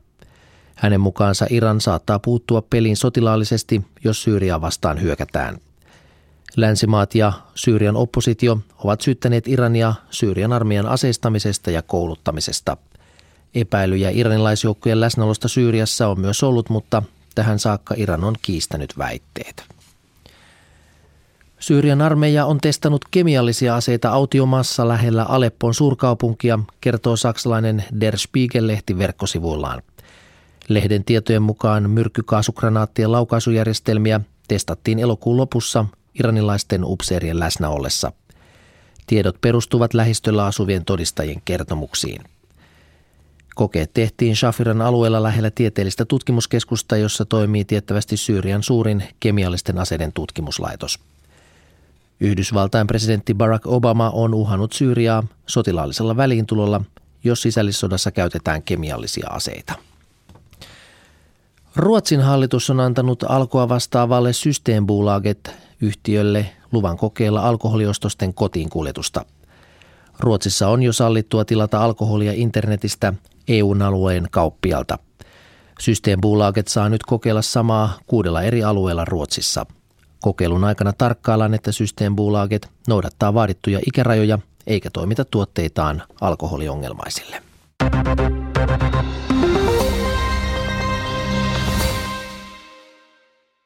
Suomessa on nyt pääministerin haastattelutunti 50 vuotta juhlalähetys. Lähetys tehdään pääministerin virkaisunnosta kesärannasta. Tervetuloa kuulolle. Minä olen Jari Niemelä. Kyseessä on siis varsin poikkeuksellinen pääministerin haastat kyselytunti. Mukana on pääministeri Jyrki Katainen ja kommentoimassa myös aiemmin pääministerinä toimineet Mari Kiviniemi, Anneli Jäättemäki ja Matti Vanhanen. Mutta ensimmäinen puheenvuoro pääministeri Katainen. Oikein lämpimästi tervetuloa radion kuuntelijat tähän harvinaislaatuiseen tilaisuuteen. Toivon mukaan tämä haastattelutunti palvelee tiedonjanoa yhtä hyvin kuin perinteisellä formaatilla toteutetut tilaisuudet. Minulla on todella suuri ilo kutsua tänne kesärantaan paikalle sekä toimittajia että valtioneuvoston kanslian väkeä ja, ja tietysti poliittista johtoa aiemmilta vuosilta. Omalta puoleltani haluan onnitella Ylen pääministeri haastattelutunti-instituutiota. Mä uskon, että minua aiemmin pääministerin toimineet henkilöt allekirjoittavat sen tuntemuksen, mikä myös itselläni on, että nämä ovat parhaita mahdollisia tapoja keskustella suurista asioista, joskus vähän pienemmistäkin asioista taustoittain ja pohdiskellen. Eli kiitoksia Yleisradiolle tästä konseptista ja hyvää jatkoa tuleviin vuosiin. Pääministeri Katainen, kuntavaalit ovat äh, tulossa, ehdokasasettelu päättyy ensi viikolla. Puolueet tuntuvat olevan koko lailla kaukana tavoitteessaan, ehdokas, mitä ehdokasasetteluun tulee. Erityisesti naisehdokkaita on ollut vaikea saada. Mikä on arvion mukaan syy? Uskon, että tämä yleinen taloudesta tuleva epävarmuus painaa mieliä. Euroopan talouskriisi osittain varmasti herättää kysymyksiä. Ja sitten sen seuraukset Suomen talouteen. Eli tämmöinen vaikea aika pistää miettimään, että jaksankohan lähteä mukaan vastuun kantamiseen, mutta ei tilanne mitenkään toivoton ole. Kyllä minulla on ihan hyvä käsitys siitä, että ehdokkaita lähtee ja oikeastaan vähän toisilla motiiveilla, eli halutaan lähteä uudistamaan Suomea. Ja nyt tarvitaan juuri niitä ihmisiä, jotka, jotka, joilla on semmoinen palo muuttaa maailmaa ne ihmiset, jotka haluavat ripustautua nykyisyyteen tai palata menneisyyteen, niin heille tämmöinen aika on tietysti aina vähän tuskallisempaa. Kiitoksia pääministeri Katainen. Meillä on täällä yleisönä koko joukko kokeneita toimittajia, päätoimittajia, tiedotusvälinen edustajina. Kysymyksiä, kysymyksiä esittämässä tässä eturivissä ovat politiikan toimittajat Johanna Vesikalio, STT Lehtikuva, Marko Junkkari Helsingin Sanomat, Timo Haapala MTV3, Kalle Heiskanen Pohjolaisesta, Heikki Vento Turun Sanomista, Timo Hakkarainen Iltalehdistä, Pekka Kinnunen Yle Uutisista ja varmaan muutama kysymys tulee myöskin täältä salista. Mutta aloitetaan kotimaan politiikalla. Timo Haapala. Niin, viime viikolla eduskunnan kyselytunnilla väläytitte, että seurataanko perässä, kun Ruotsi tiputti yhteisöveronsa 22 prosenttiin. Ja niin kuin arvata saattaa, kotimainen kiista oli heti syntymässä. Jutta Urpilainen sanoi, että ei käy, mutta mikä on pääministeri Kataisen linja, pitäisikö käydä? Meidän pitää kantaa kaikissa ajoissa huolta kilpailukyvystä. Yhteisöveron taso on vain yksi, vain yksi tapa kohentaa tai heikentää kilpailukykyä. Niin kuin olemme aiemmin jo todenneet, niin puoliväliriihen yhteydessä viimeistään, itse asiassa jo ensi kehysriihen yhteydessä on tarkoitus pohtia hyvinkin vakavasti ja syvällisesti, mitä kaikkia toimenpiteitä Suomessa pitää tehdä, jotta Suomi olisi semmoinen maa, minne tulee investointeja ja missä yritykset voivat kasvaa, koska tätä kautta me saamme sitä hyvinvointia. Hyvinvointi syntyy työpaikoista ja työn tekemisestä ja vaikka me nyt kilpailukykytutkimuksessa olemme kärjessä, niin hyvä kysymys on, miksi Suomi ei vedä kärpäspaperin lailla investointeja. Et jotakinhan tässä pitää tehdä, jotta pystymme saamaan uutta kasvuyritystoimintaa ja sitä kautta työpaikkoja.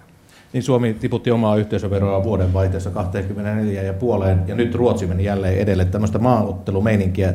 Onko tässä vaara, että Euroopan unionin alueella alkaa tämmöinen verokilpailu, jolla yrityksiä yritetään saada pysymään? No pahimmillaan näin käy. Mutta kilpailukyvyssä kannattaa katsoa kaikki muutkin muuttujat kuin pelkästään yhteisöveron taso.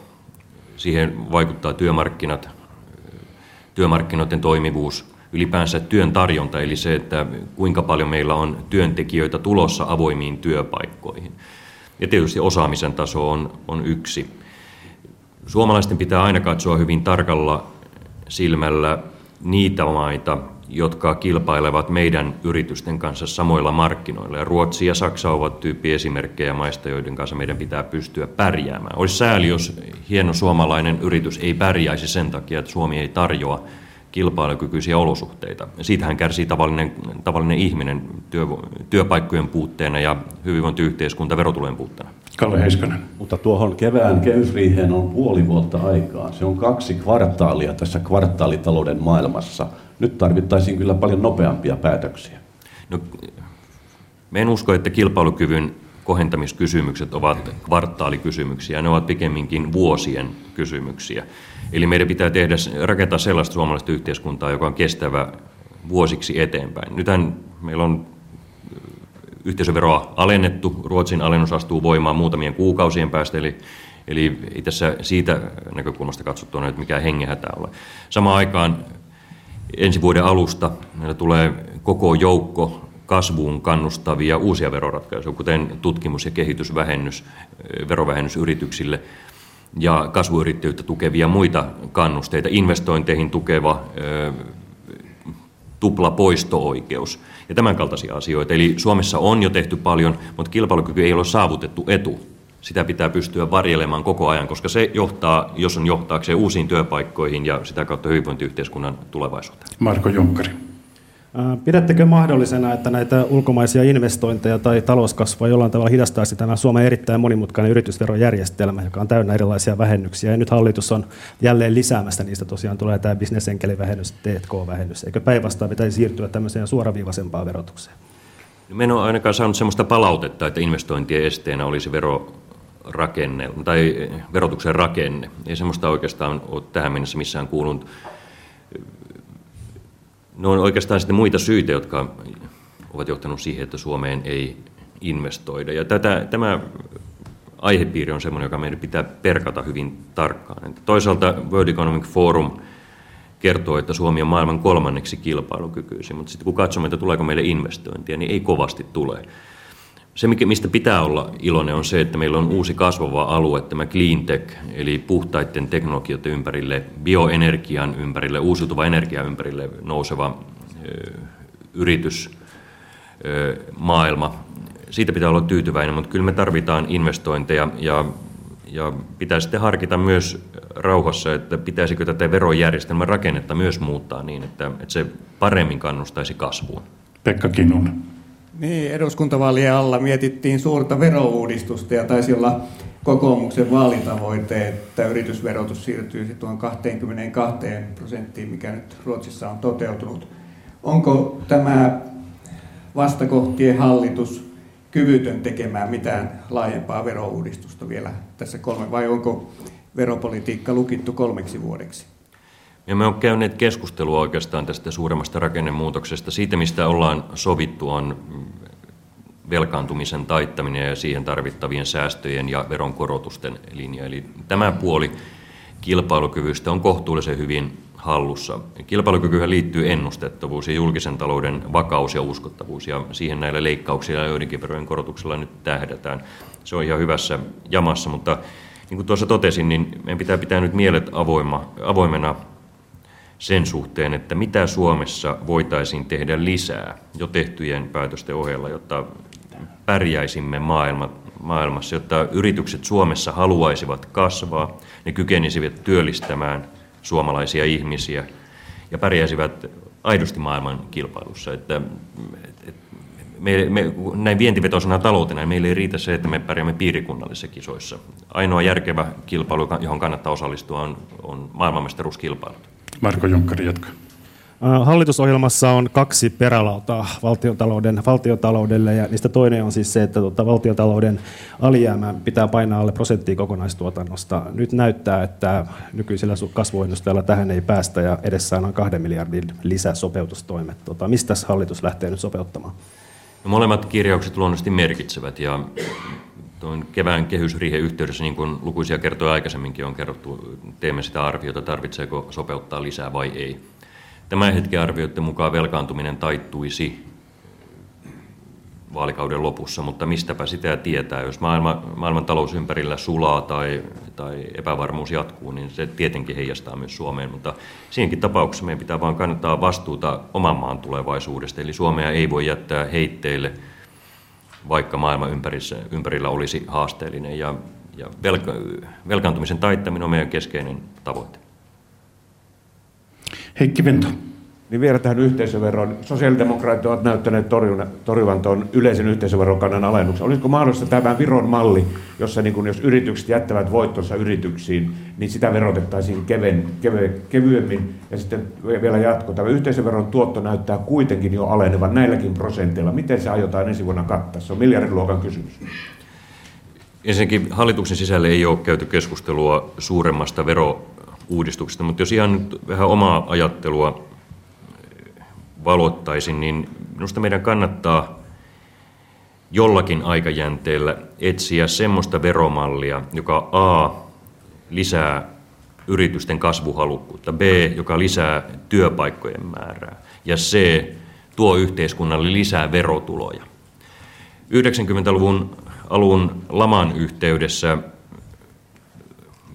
tehtiin kaksi merkittävää asiaa talouden sopeutuksen ohella. Ensimmäinen oli se, että julkisia varoja alettiin satsaamaan tutkimus- ja tuotekehittelyyn aiempaa enemmän. Samaan aikaan tehtiin tämmöinen yritysverouudistus, joka lyhyesti kuvailtuna tarkoitti sitä, että veropohjaa laajennettiin, eli useammasta lähteestä maksettiin veroja, mutta veroprosentteja alennettiin. Ja tällöin yritysten kannatti jättää voittoa yrityksen taseeseen, ja se helpotti investointien tekemistä. Nyt ei osaa verrata, kuinka lähellä tämä malli on Viron mallia, mutta joka tapauksessa meillä oli silloin tämmöinen veromalli käytössä. Ja nämä kaksi tekijää, julkiset satsaukset tutkimukseen ja kehitykseen ja sitten yritysten kyky investoida, johtivat uuden talouden syntymiseen, uusien työpaikkojen syntymiseen. Ja, ja tämä on vain semmoinen rohkaiseva esimerkki, että kyllä näitä, näitä erilaisia malleja kannattaa pohtia. Matti Vanhanen, te toimitte nykyisin Perheyritysten liiton toimitusjohtajana. Miten te arvioitte tätä tämänhetkistä verokeskustelua? Onko jotain uutta? No, ensinnäkin tosiasia on se, että kansainvälisesti toimivat yritykset ottavat huomioon eri puolilla maailmaa olevat sekä erilaiset verorakenteet että verotuksen taset, tasot.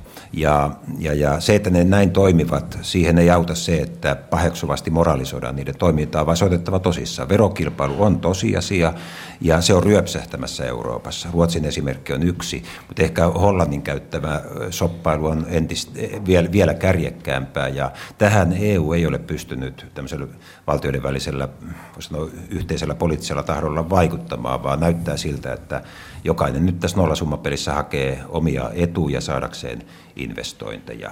Mun arvio on se, että meillä on eräs valuvika liittyy, liittyy siihen, että oman pääoman kertymistä ei yrityksiin nyt suosita. Se on ensimmäinen ehto sille, että investointeja voitaisiin saada. Mutta kyllä mä arvelisin, että meillä on suuremman yrityksiä ja omistajuutta koskevan reformin aika edessä.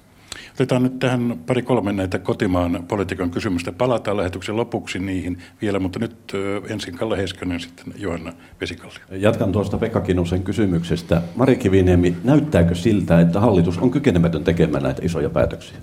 Ja kyllä on huolissani siitä, että näyttää todellakin siltä, että Ruotsi osaa elää ajassa. Että varmasti tähän Ruotsin veropäätökseen on vaikuttanut se, että, että kruunun arvo on suhteessa euroon vahvistunut ja se on heikentänyt Ruotsin kilpailukykyä. Ja nyt vaikka tätä päätöstä, joka nyt tehtiin, ei oltu hallitusohjelmaan kirjattu, niin Ruotsi tekee sellaisen. Ja tällaiseen kyllä Suomenkin hallitusta ilman muuta kannustan. Näitä kilpailukykyä parantavia ratkaisuja pitää tehdä hieman etupainotteisesti, eikä vasta jälkikäteen. Ja olen itse sitä mieltä, että, että kehysriihi on aivan liian myöhään. Budjetti ei ole vielä edes eduskunnassa. Ensi vuoden budjettiin ehtii vielä tekemään ratkaisuja, mutta totta kai verotusta pitää katsoa kokonaisuutena, ei pelkästään sitä yhteisöveron tasoa, mutta olen huolissani siitä, että me ollaan menetetty kilpailukykyä erityisesti suhteessa Saksaan, mutta katsotaan nyt sitten, miten Ruotsinkin kanssa käy. Johanna Vesikallio. Palaisin vielä tähän pääministeri Kataisen mainitsemaan kasvupolitiikkaan. Mikä, mikä teidän mielestänne on se toimiala, jonka kasvuun ja tulevaisuuteen kaikista eniten Suomessa uskotte näin Nokian menestyksen jälkeisen, jälkeisenä aikana? Valtiovallan ei kannata lähteä valitsemaan niitä aloja, jotka menestyvät, mutta itse uskoisin, että puhtaiden teknologioiden, esimerkiksi energiansäästöteknologioiden kehittyminen, uusiutuvien energiateknologioiden kehittäminen on yksi osa-alue. Toinen osa-alue, johon luotan hyvin vahvasti, on, on ICT-osaaminen hyvin laajasti ymmärrettynä. Nyt en puhu matkapuhelimen tai laitteiden valmistamisesta, vaan sellaisten palvelujen kehittämisestä, jotka käyttävät eh, vaikkapa eh, ICTtä hyväkseen. Tässä meillä suomalaisilla on vielä kokeilematonta työsarkaa esimerkiksi hyvinvointipalvelujen suhteen. Eli me voisimme yhdistää eh, viestintäteknologiaa, ICTtä hyvinvointipalvelujen tuottamiseen. Tässä pari aihepiiriä ja aluetta, joten kasvupotentiaali uskon todella vahvasti. Kommentti Matti Vanhanen.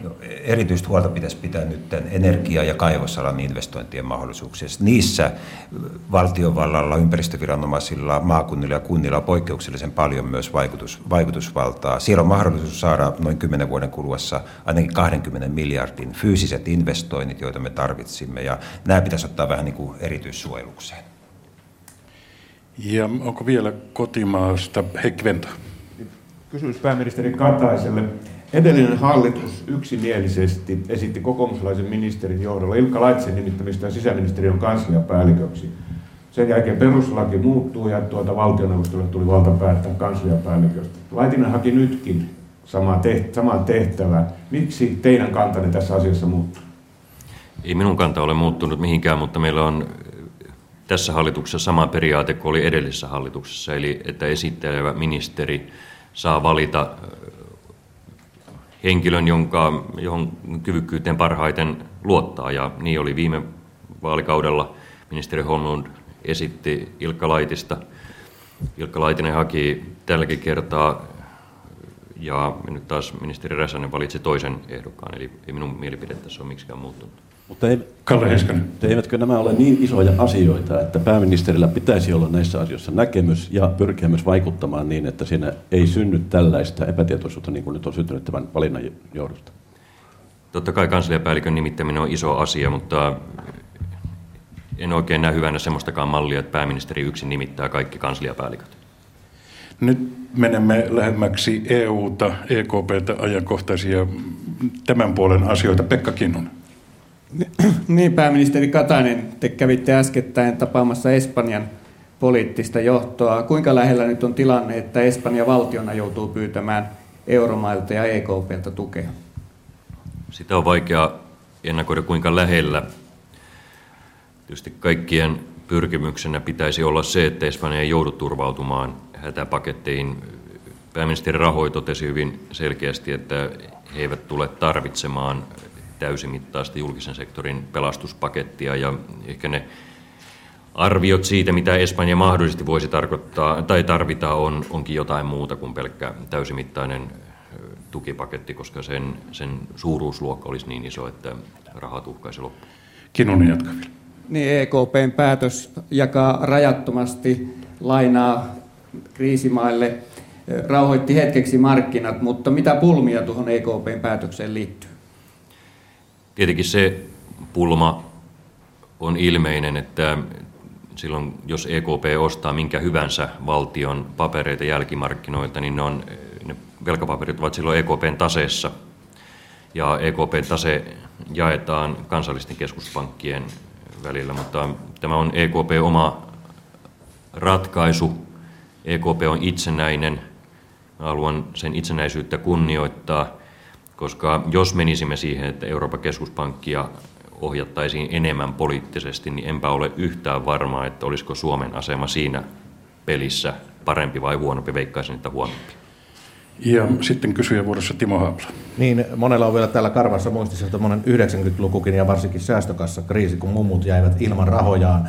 Ja nyt puhutaan jo tällaisesta eurooppalaisesta pankkiunionista ja muista, niin voitteko pääministeristatuksella vakuuttaa kaikille suomalaisille tallettajille, että suomalainen talletussuoja on pyhä tästä eteenpäin ja ainiaan, eivätkä ne rahat varu tuonne Etelä-Eurooppaan? Mä uskon, että suomalainen talletussuoja tulee säilymään, mutta siitä en ole ihan varma, tuleeko eurooppalainen talletussuoja.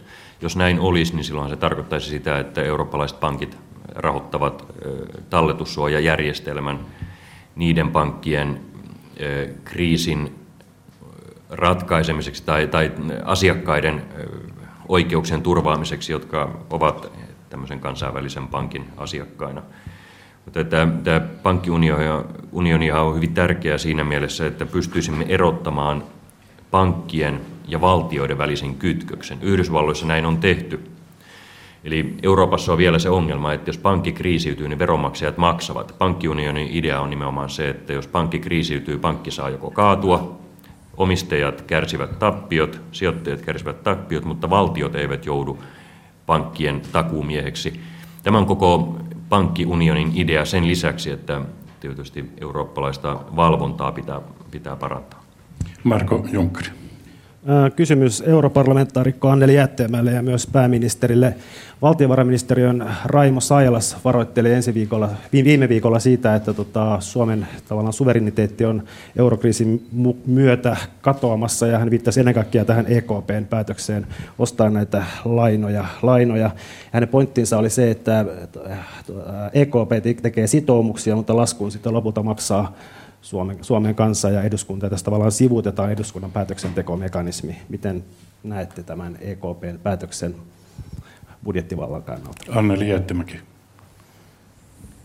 No, sehän on totta, että kaikki EKPn jäsenvaltiot ovat sitten loppujen lopuksi vastuussa niistä sitoumuksista, mitä pankki tekee, eli veronmaksajat viime tingassa. Ja minä olen ehkä eniten huolissani siitä, että tämän EKPn kohdalla pitäisi olla enemmän avoimuutta niin, että siellä kerrottaisiin myös, mitkä ne vastuut ovat ja mitkä ovat sitten Suomellekin mahdollisesti lankeavat vastuut. Koska viime tingassa, jos ei Suomen pankin rahat riitä, niin silloinhan budjettivaroista Suomen pankille tämä tuloutetaan ja silloin se on meidän kaikkien veronmaksajien piikki. Pääministeri Katainen.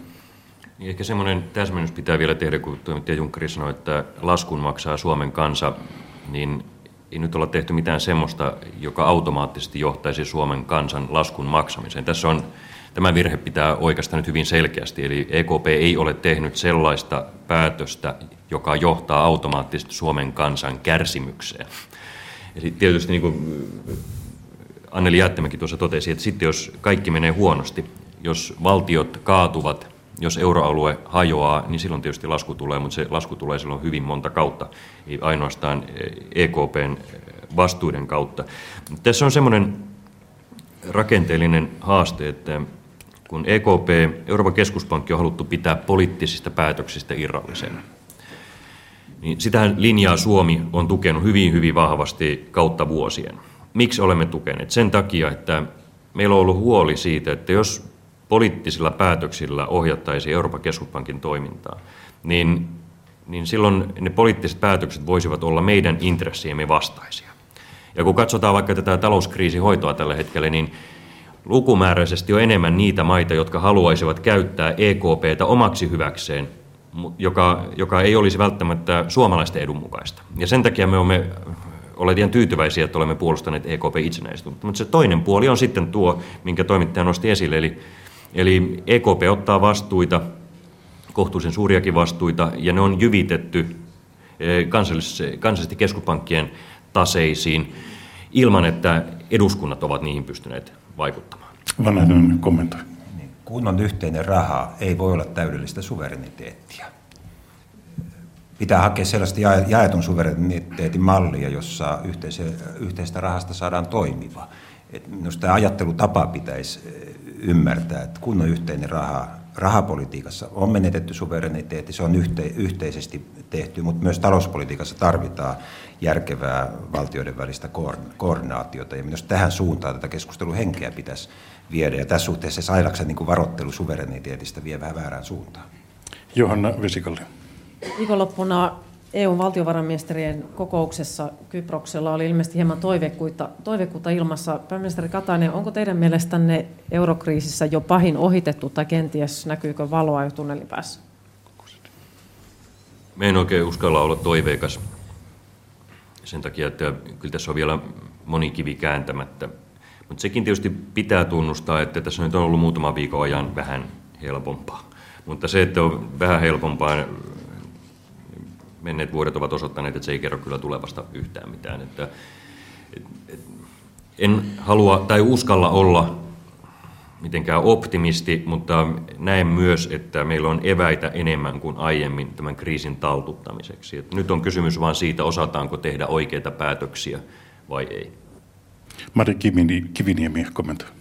Jotenkin tässä keskustelussa ehkä hieman hämmentää se, että on koko ajan odotettu jotain ikään kuin yhtä yksittäistä ratkaisua, joka, joka veisi tämän kriisin selvemmille vesille. Ja nyt tästä pankkiunionista ikään kuin toivotaan sellaista uutta ratkaisua, mutta eihän se pidä paikkaansa, että siinä on myönteistä se, että valvontaa parannetaan, mutta senkään osalta ei pidä luulla, että on olemassa joku aukoton eurooppalainen valvontajärjestelmä, joka pitää kaikissa tapauksissa. Ja kyllä tämä kansallinen valvonta niin on jatkossakin erittäin tärkeää, mutta suhtaudun kyllä hyvin niin kuin kriittisesti siihen, että lähdettäisiin sellaiseen järjestelmään tämän pankkiunionin kautta, jossa olisi yhteinen talletussuojarahasto, kriisihallintamekanismi. Että kyllähän tämä kärjistetysti voisi johtaa siihen, kuten Nalle Valrus totesi, että OP-pohjalla pitää sitten Espanjan ja Portugalin pankkia pystyssä.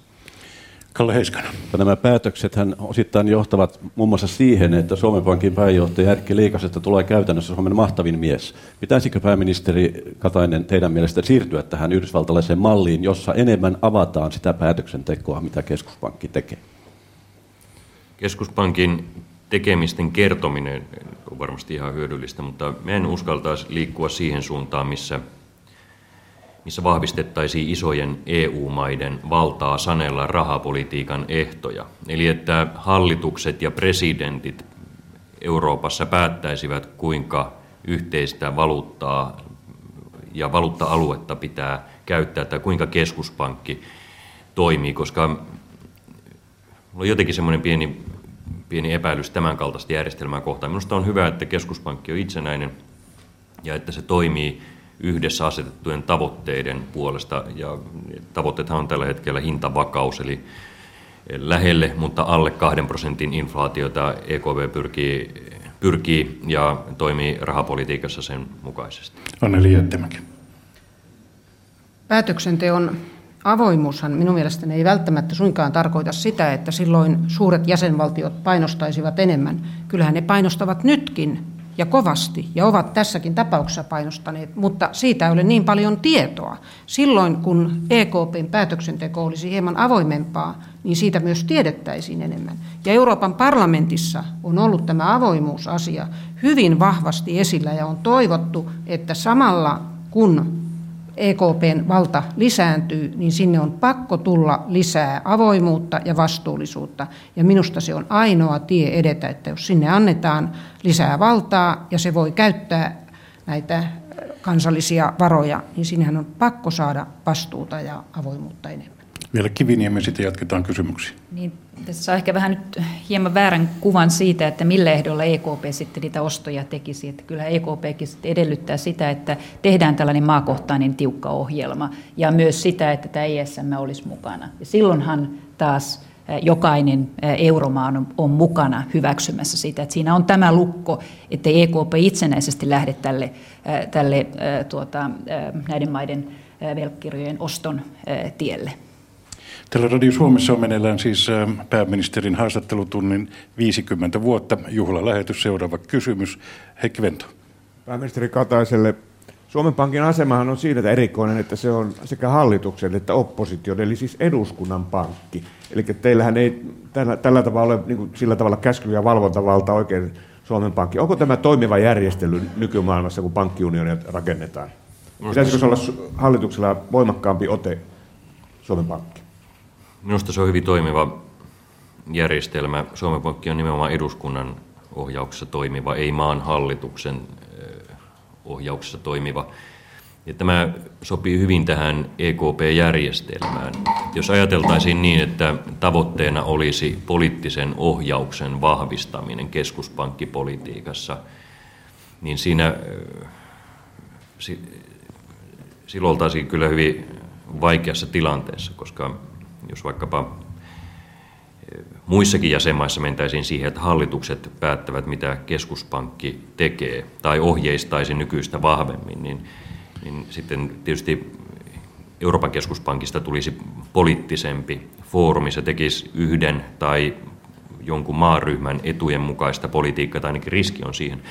Koko rahaunionin tai, tai euroalueen yhteisen edun kustannuksella. Et sen takia me ei oikeastaan lämpene tämmöiselle tiiviimmälle poliittiselle ohjaukselle keskuspankissa. Sen verran ehkä tuohon aiempi puheenvuoro voisin todeta, että ei Euroopan keskuspankin valtaa olla lisäämässä. Ei, ei ole mitään semmoista sopimusmuutosta pöydässä, jossa sen valtaa oltaisiin lisäämässä, mutta Euro, Euroopan keskuspankki toimii tietysti tämän kriisinhallinnan kohdalla niin kuin parhaaksi näkee olemassa olevien valtaoikeuksiensa pohjalta. Lyhyt kommentti, Vanhanen. Tuen tässä EKP itsenäisyydessä kyllä pääministeri Kataisen mielipidet hyvin voimakkaasti. Mun kokemus vuosilta 2008, 9 ja 10 oli se, että erityisesti Välimeren maista, mutta myös Ranskasta oli erittäin isoja odotuksia ja paineita EKPn suuntaan. Sieltä olisi haettu krapularyyppyä elvytykseen. Ja se, tämä poliittinen ajattelutapa yksinkertaisesti näissä maissa on hyvin erilainen ja on paljon turvallisempaa Suomen ja terveen taloudenpidon kannalta se, että EKP on itsenäinen. Ja nyt yleisökysymys, kuten sanottu, niin meillä on täällä kerrankin pääministerinä haastattelutunnilla on paljon yleisöä, tiedotusvälineitä, tiedotusvälineiden edustajia. Demokraattilehden päätoimittaja Juha Peltonen. Tässä alussa kvartaalitaloudessa elävä media kovasti kampanjoi tämän yritysverotuksen alentamiseksi, mutta tämmöisessä juhlalähetyksessä, kun on nyt poikkeuksellisesti useitakin pääministereitä tai aiempiakin pääministereitä vastaamassa, niin sopisi ehkä vähän luodata tämmöistä aikakausien muutosta. Ja siksi kysyn, jos ajatellaan tämän päivän tilannetta hallituksen ja opposition välisistä suhteista, niin minkälaiseksi pääministeri tilannetta luonnehtii? Ja, ja ennen kaikkea aiemmiltakin pääministereiltä kysyisin, miten tämä hallituksen ja opposition väliset suhteet ovat muuttuneet. Opposition toimintaedellytyksistä puhutaan ja lähes joka vaalikausi, niin nytkin. Mi- mihin suuntaan tässä kehitys on mennyt? Katainen aloittaa ja lyhyt kierros, jos saan pyytää luvan. Tilanne on tällä hetkellä hieman toisenlainen kuin mihin takavuosina ollaan totuttu johtuen siitä, että meillä on poikkeuksellisen laajapohjainen hallitus. Et on vain kaksi puoluetta oppositiossa – ja kuusi puolueita hallituksessa. Se on vähän toisenlainen kuin mihin on totuttu. Ja totta kai se vaikuttaa myös tähän hallitus-oppositio-asetelmaan. Toinen asia, joka on tuonut uutta väriä, on se, että perussuomalainen puolue on merkittävä kooltaan. Ja, ja oikeastaan heidän toiminnassaan on ollut jonkun verran sen kaltaista piirteitä, jotka eivät tämmöiseen perinteiseen parlamentaariseen järjestelmään ole kuuluneet. Esimerkiksi he irtaantuivat tästä turvallisuus- ja puolustuspoliittisen selonteon parlamentaarisesta ryhmästä. Semmoista en tiedä, onko koskaan aikaisemmin tapahtunut, ehkä joskus, mutta hyvin poikkeuksellinen toimi. Taisivat palata jos. Taisivat palata nyt juuri mukaan, mikä on todella hieno asia, koska silloin kun parlamentaarisesti jotakin valmistellaan, niin silloin on hyvä, että siellä ollaan mukana. Ja sitten ehkä joitakin tämmöisiä piirteitä on ollut, joista en nyt tietysti ketään halua erityisesti syyttää, mutta se on tuonut oman makunsa, että jos poliittisesti jonkun asian häviää tai, tai jostakin on eri mieltä, niin sitten aina seuraavaksi testataan oikeusasteissa näitä, näitä tuota, mielipiteitä. Jokaisella oikeusvaltiossa on oikeus viedä asioita oikeuteen, sitä en missään nimessä kiistä, mutta, mutta tämmöinen ilmiö nyt on vähän yleistynyt ja Toisten mielestä se on varmasti hyvä, toisten mielestä valitettava piirre, mutta tässä on jotenkin kaksi sellaista ilmiötä, jotka kuvaavat hallituksen ja opposition toimintaa siltä osin, kun se on ehkä poikkeavaa takavuosia, mutta esimerkiksi keskustan kanssa minä koen näin, että keskustan ja hallituksen välit ovat hyvinkin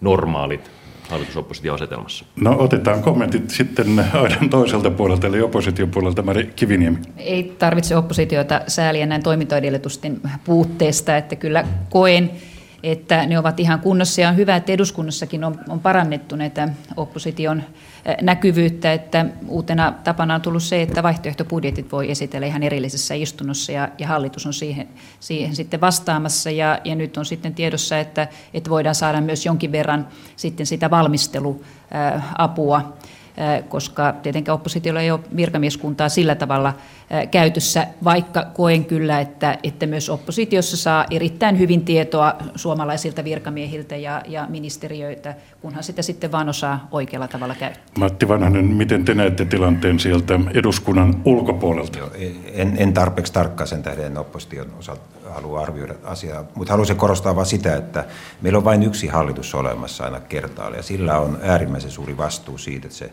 ajoissa oikea-aikaisesti reagoi ja tekee ratkaisuja, joilla Suomen tulevaisuuteen vaikutetaan. Tämä on yritysten kannalta äärimmäisen tärkeää ja kyllä nämä lähivuodet on hämärät, sumui, sumuiset ja kannustan hallitusta siihen, että ei pidä jäädä ohjelmansa vangiksi, vaan pitää pystyä päivittämään sitä aina riittävän aikaisin. Anna Liettemäki. Minun tekisi mieli kysyä tässä, että mistä oppositiosta nyt ensinnäkin puhutaan, että puhutaanko kun parlamentaarisesta oppositiosta vai puhutaanko hallituksen oppositiosta. Kun seurasin esimerkiksi tätä vanhuspalvelulakia, niin minusta oppositio oli hallituksen sisällä ja Tämähän tietysti vaikeuttaa tämän parlamentaarisen opposition toimintaa, koska tiedotusvälineethän tietysti seuraavat vain tätä hallituksen sisäistä oppositiota. Siinä tuli pientä kiilaa. Timo Hakkarainen. Palaisin tuohon EKP- ja eurokriisiasiaan sen verran, että tämän syksyn suuria poliittisia kysymyksiä eduskunnassa tulee varmaan olemaan tämä vakaussopimuksen käsittely. Ja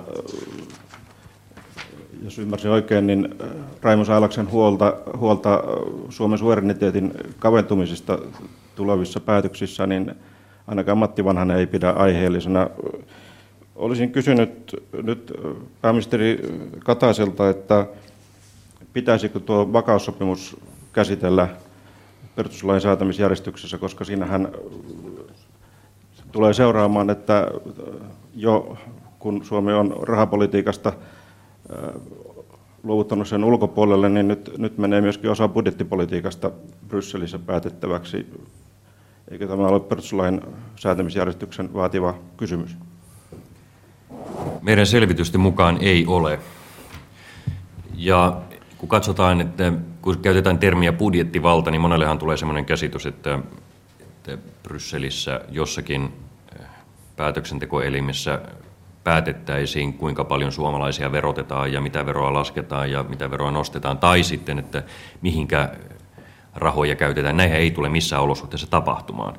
Mutta se, mitä tiukempi talouskuri tarkoittaa? Se tarkoittaa käytännössä sitä, että joka ikinen maa, mukaan lukien Suomi, sitoutuu terveen talouden pidon sääntöihin tulevina vuosina. Nythän me olemme kärsineet siitä, että kaikki maat eivät ole noudattaneet sääntöjä tai muutoin toimineet talonpoikaisjärkisellä tavalla oman, omassa taloudessaan. Ja nyt, nyt tähän halutaan tehdä loppu.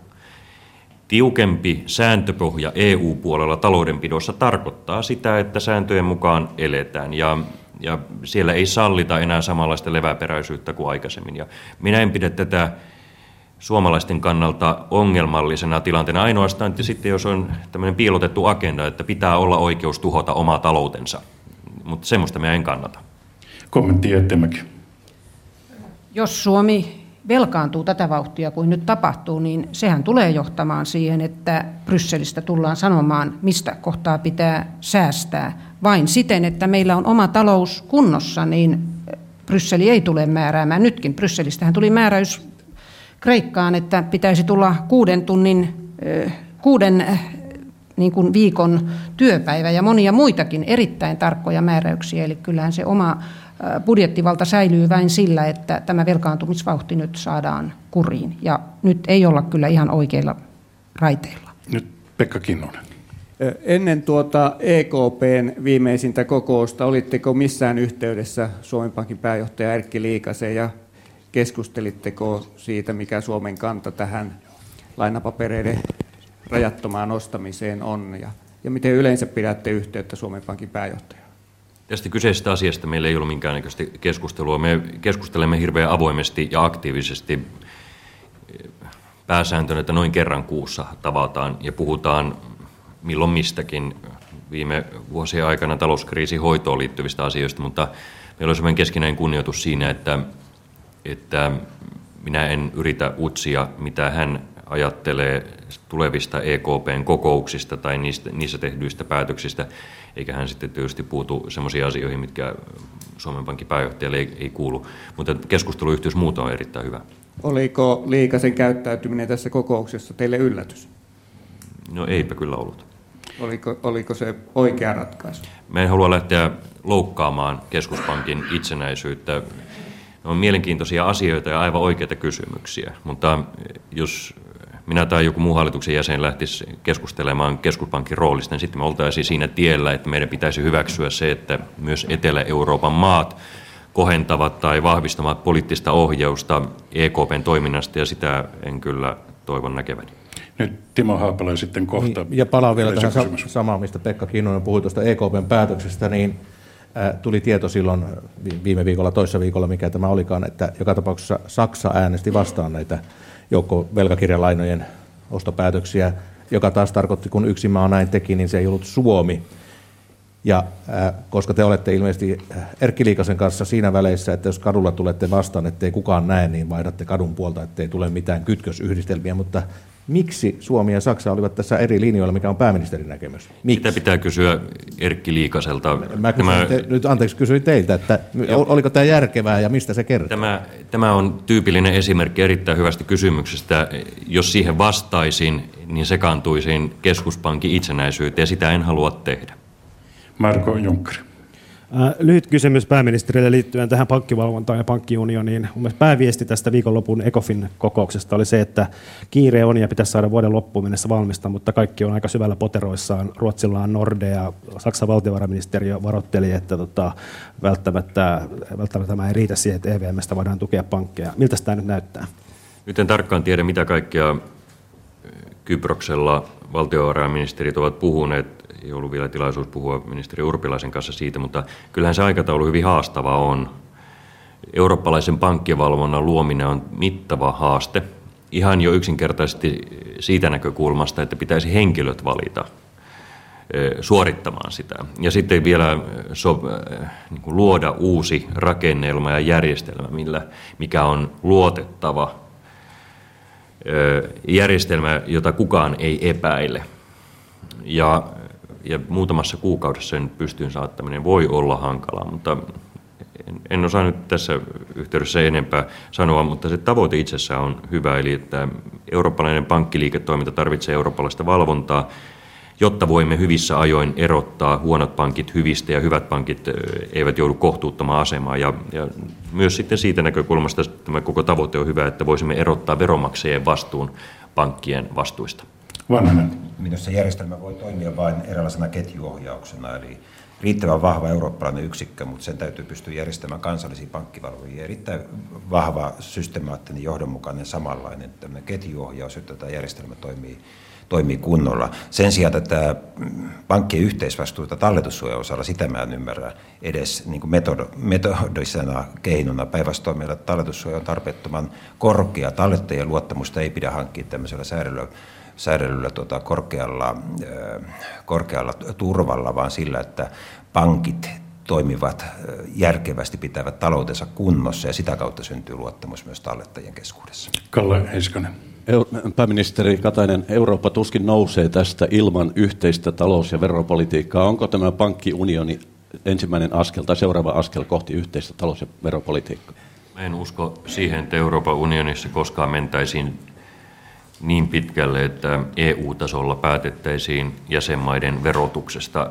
Ensinnäkin tämä muutosta vaatisi yksimielisyyttä ja en usko, että tähän on missään halua. Toisaalta en usko myöskään siihen, että EUn budjettia merkittävästi kasvatetaan. Eli tämmöiset liittovaltiopiirteet, eli päätöksenteko budjetin sisällöstä, en pidä sitä realistisena. Vielä yksi jatkokysymys. Tähän suoraan jatkona, kuinka kiireellisenä pidätte EUn perussopimusten uudistamista? Ensinnäkin pitäisi tietää, mitä varten pitää uudistaa. Muun muassa pankkiunionia ja tätä... Me luulen, että pankkiunionin kohdalla ei ole välttämätöntä perussopimuksia muuttaa. Mutta myös se keskustelu, keskustelu perussopimuksen muuttamisesta se aikataulusta on tarpeetonta ja turhaa niin pitkään kuin meillä ei ole käsitystä, miksi sitä pitäisi tehdä. Jättimäki. Ihan lyhyesti. Komission puheenjohtaja Barroso piti viime viikolla puheen parlamentissa ja siellähän oli aivan selvät sävelet. Suunta on kohti federalismia ja siellähän oli selvät aikataulutkin, koska konventti kokoontuu ja koska perussopimuksia muutetaan. Ja minun mielestäni, kun se on tätä päivää, se on arkipäivää ja näin tulee tapahtumaan, niin Suomen pitää valmistautua siihen. Ja tässä asiassa kyllä toivoisin, että oltaisiin valmiimpia asiasta keskustelemaan ja yhteistyössä eduskunnan oppositiopuolueiden kanssa. Ja tästä pitää keskustella. Muuten meille käy niin, että meille annetaan valmiit paperit ja me vain hyväksymme ne. Niin ihan vain sen verran, että alkuun pitäisi tietää, minkä takia perussopimusta pitäisi muuttaa. Eli mitkä ovat ne konkreettiset asiat, miksi sitä pitäisi muuttaa. Jos sille tielle lähdetään, niin sehän kestää vuosia, mukaan lukien eri maiden kansanäänestykset. Eli, eli sen takia en ole kauhean innostunut perussopimuksen muuttamisprosessista. Että EUta kannattaa kehittää ensisijaisesti niin, että ei aina mennä perussopimuksiin. Mutta jos siihen sitten päädytään, jos ajatellaan, että tämä on ainoa keino kehittää EUta, niin se on sitten se on sitten mahdollisuus myös, mutta ekana pitää puhua sisällöstä ennen kuin lähdetään miettimään, että millä proseduurilla edetään. Olen samaa mieltä. Minun mielestäni perussopimusten muuttaminen on tässä vaiheessa täysin tarpeetonta ja toivon, että pääministeri on seuraavassa huippukokouksessa samaa mieltä. Ja nyt siirrymme sitten toinen yleisökysymys. Päätoimittaja Tapani Ruokonen, Suomen Kuvalehti aivan muusta asiasta pääministerille kysymys tasavallan presidentin ja hallituksen suhteesta. Presidentin työryhmä on nyt pohtinut nuorten syrjin, syrj, syrjäytymistä ja esittänyt lähes kliinisesti puhtaan paperin, poliittisesti puhtaan paperin, jossa on neuvoja. Onko pääministeri lukenut tämän ja aikooko hallitus tehdä jotain myöskin poliittisesti nuorten syrjäytymisen? Olen erittäin tyytyväinen siihen, että presidentti Niinistö otti tämän nuorten syrjäytymisteeman esille ja myös siihen millä tavalla hän sen otti esille. Eli hän halusi asiantuntijoiden kautta tuoda julkisuuteen eh, näkökulmia, kuinka jokainen suomalainen voisi puuttua nuorten syrjäytymiskehitykseen. Meillähän yleensä puhutaan, eh, silloin kun puhutaan vaikkapa syrjäytymisen ehkäisystä, niin puhutaan vain siitä, mitä viranomaiset voivat tehdä. Ja tämmöinen hyvinvointiyhteiskunta... Mitä hallitus aikoo tehdä? No, Kerron kohta, näissä esityksissähän pääsääntöisesti keskityttiin muihin kuin hallituksen tekemiseen, eli nimenomaan siihen, mitä ihminen voi tehdä toiselle ihmiselle, jottei vaikkapa tässä tapauksessa nuori syrjäytyisi. Ja minusta se on erittäin tervetullut näköala. Meillä on vähän liian paljon semmoista ajattelua Suomessa, että, että jos ihminen on vaikeuksissa, niin se on viranomaisen vika. Tai että jos ihminen on vaikeuksissa, ainoastaan viranomainen voi siihen puuttua.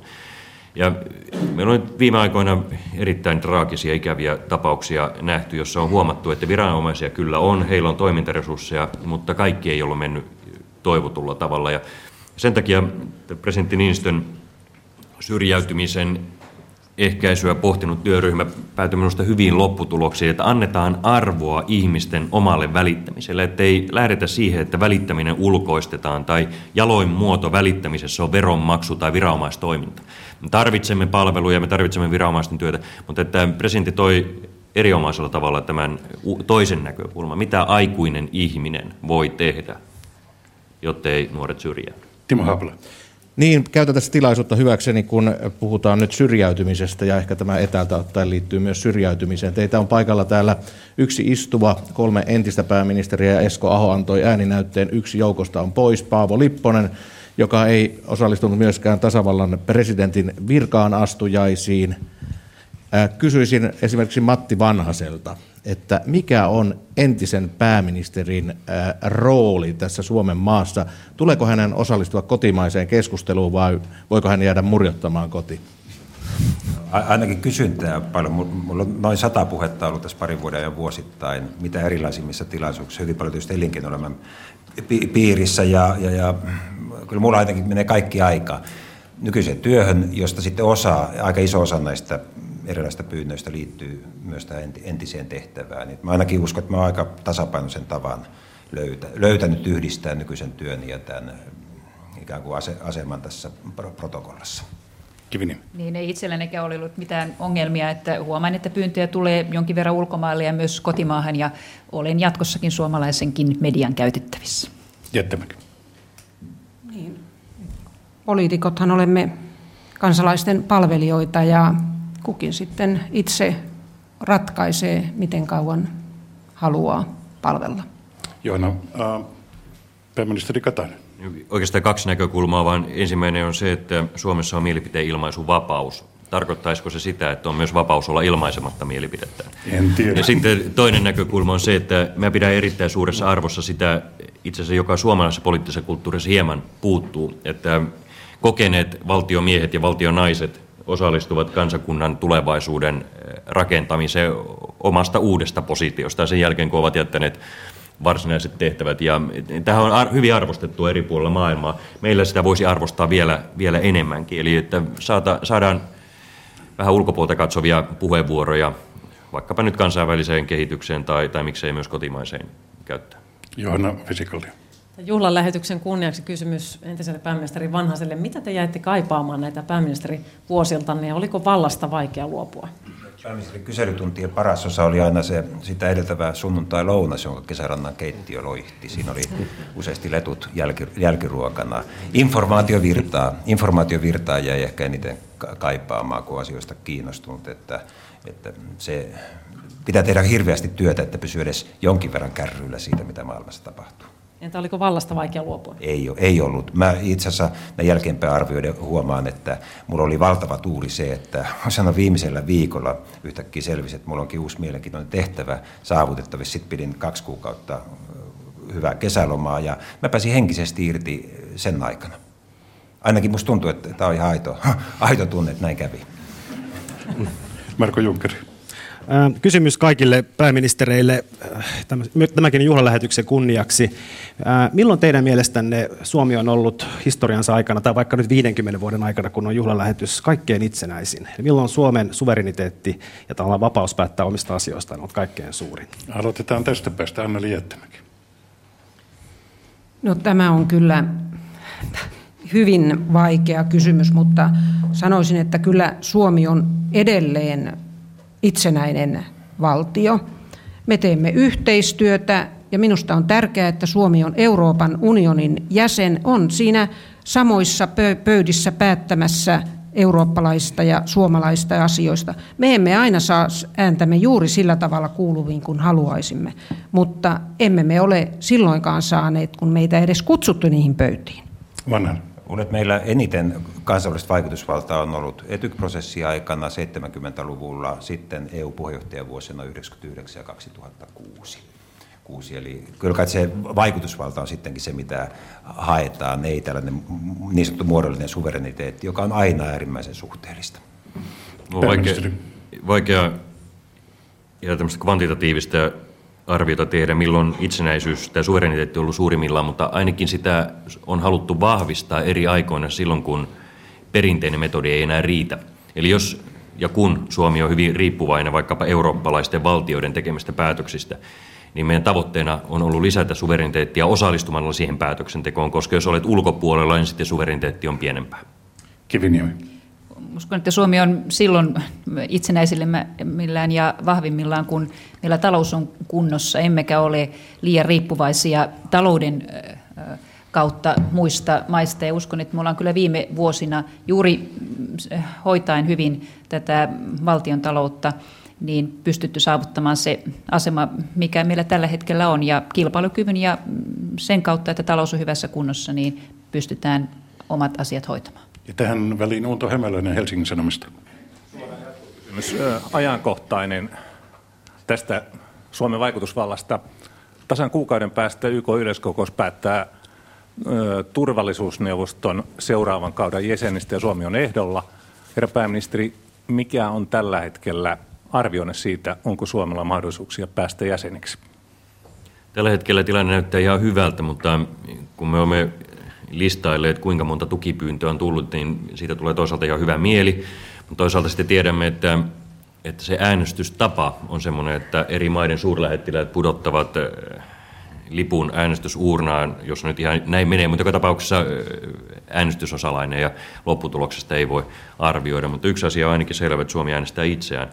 Ja toivon mukaan saamme riittävän määrän muita maita mukaan, koska se olisi kyllä uusi mahtava, pitkästä aikaa uusi mahtava mahdollisuus olla kansainvälisen globaalin vaikutusvallan ytimessä.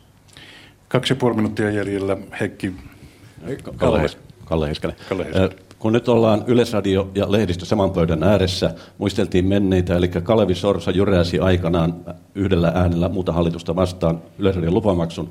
Herra pääministeri, olisiko teidän pitänyt jyrätä tämä Alvin, lehdistön Alvin korotus? Se on valitettava veronkorotus, niin kuin kaikki veronkorotukset ovat. Eli me keräämme rahaa muun muassa korottamalla veroja velkaantumisen taittamiseksi, jotta Suomi olisi hyvinvointiyhteiskunta myös tulevina vuosina.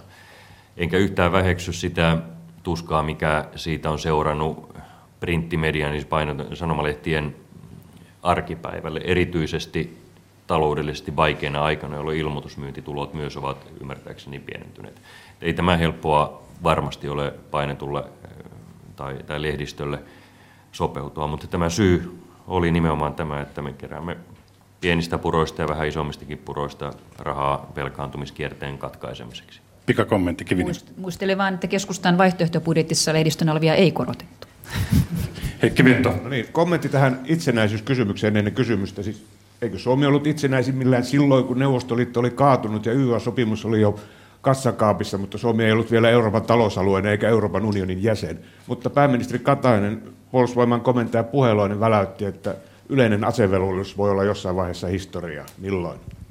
No hän varmaan piti sitä uhkakuvana, ainakin se, mitä hän on tosi jälkeenpäin kertonut, hän pitää sitä uhkakuvana. Ja jos ajatellaan, että mentäisiin tämmöiseen johonkin muuhun kuin yleiseen asevelvollisuuteen, esimerkiksi valikoivaan asevelvollisuuteen, niin meillä tulisi tosi tiukkaa saada riittävästi toimintakuntoisia reserviläisiä. Eli tämä ei kyllä ole mitenkään toivetila, että tähän jouduttaisiin. Ja sen takia puolustusvoimia pitää kehittää niin, että meillä säilyy yleinen asevelvollisuus. Se on maanpuolustuksen kannalta ehdottoman, ehdottoman tärkeää. Kiitokset pääministeri Jyrki Katainen, kiitokset Mari Kiviniemi, Anneli Jättimäki ja Matti Vanhanen. Tämä oli siis pääministerin haastattelutunti 50 vuotta, juhlalähetys ja kiitokset oikein paljon myöskin kaikille meidän kyselijöillemme sekä yleisölle täällä Kesärannassa. Kello on 10 sekunnin kuluttua 16 vuorossa aikamerkki ja Yle Uutiset.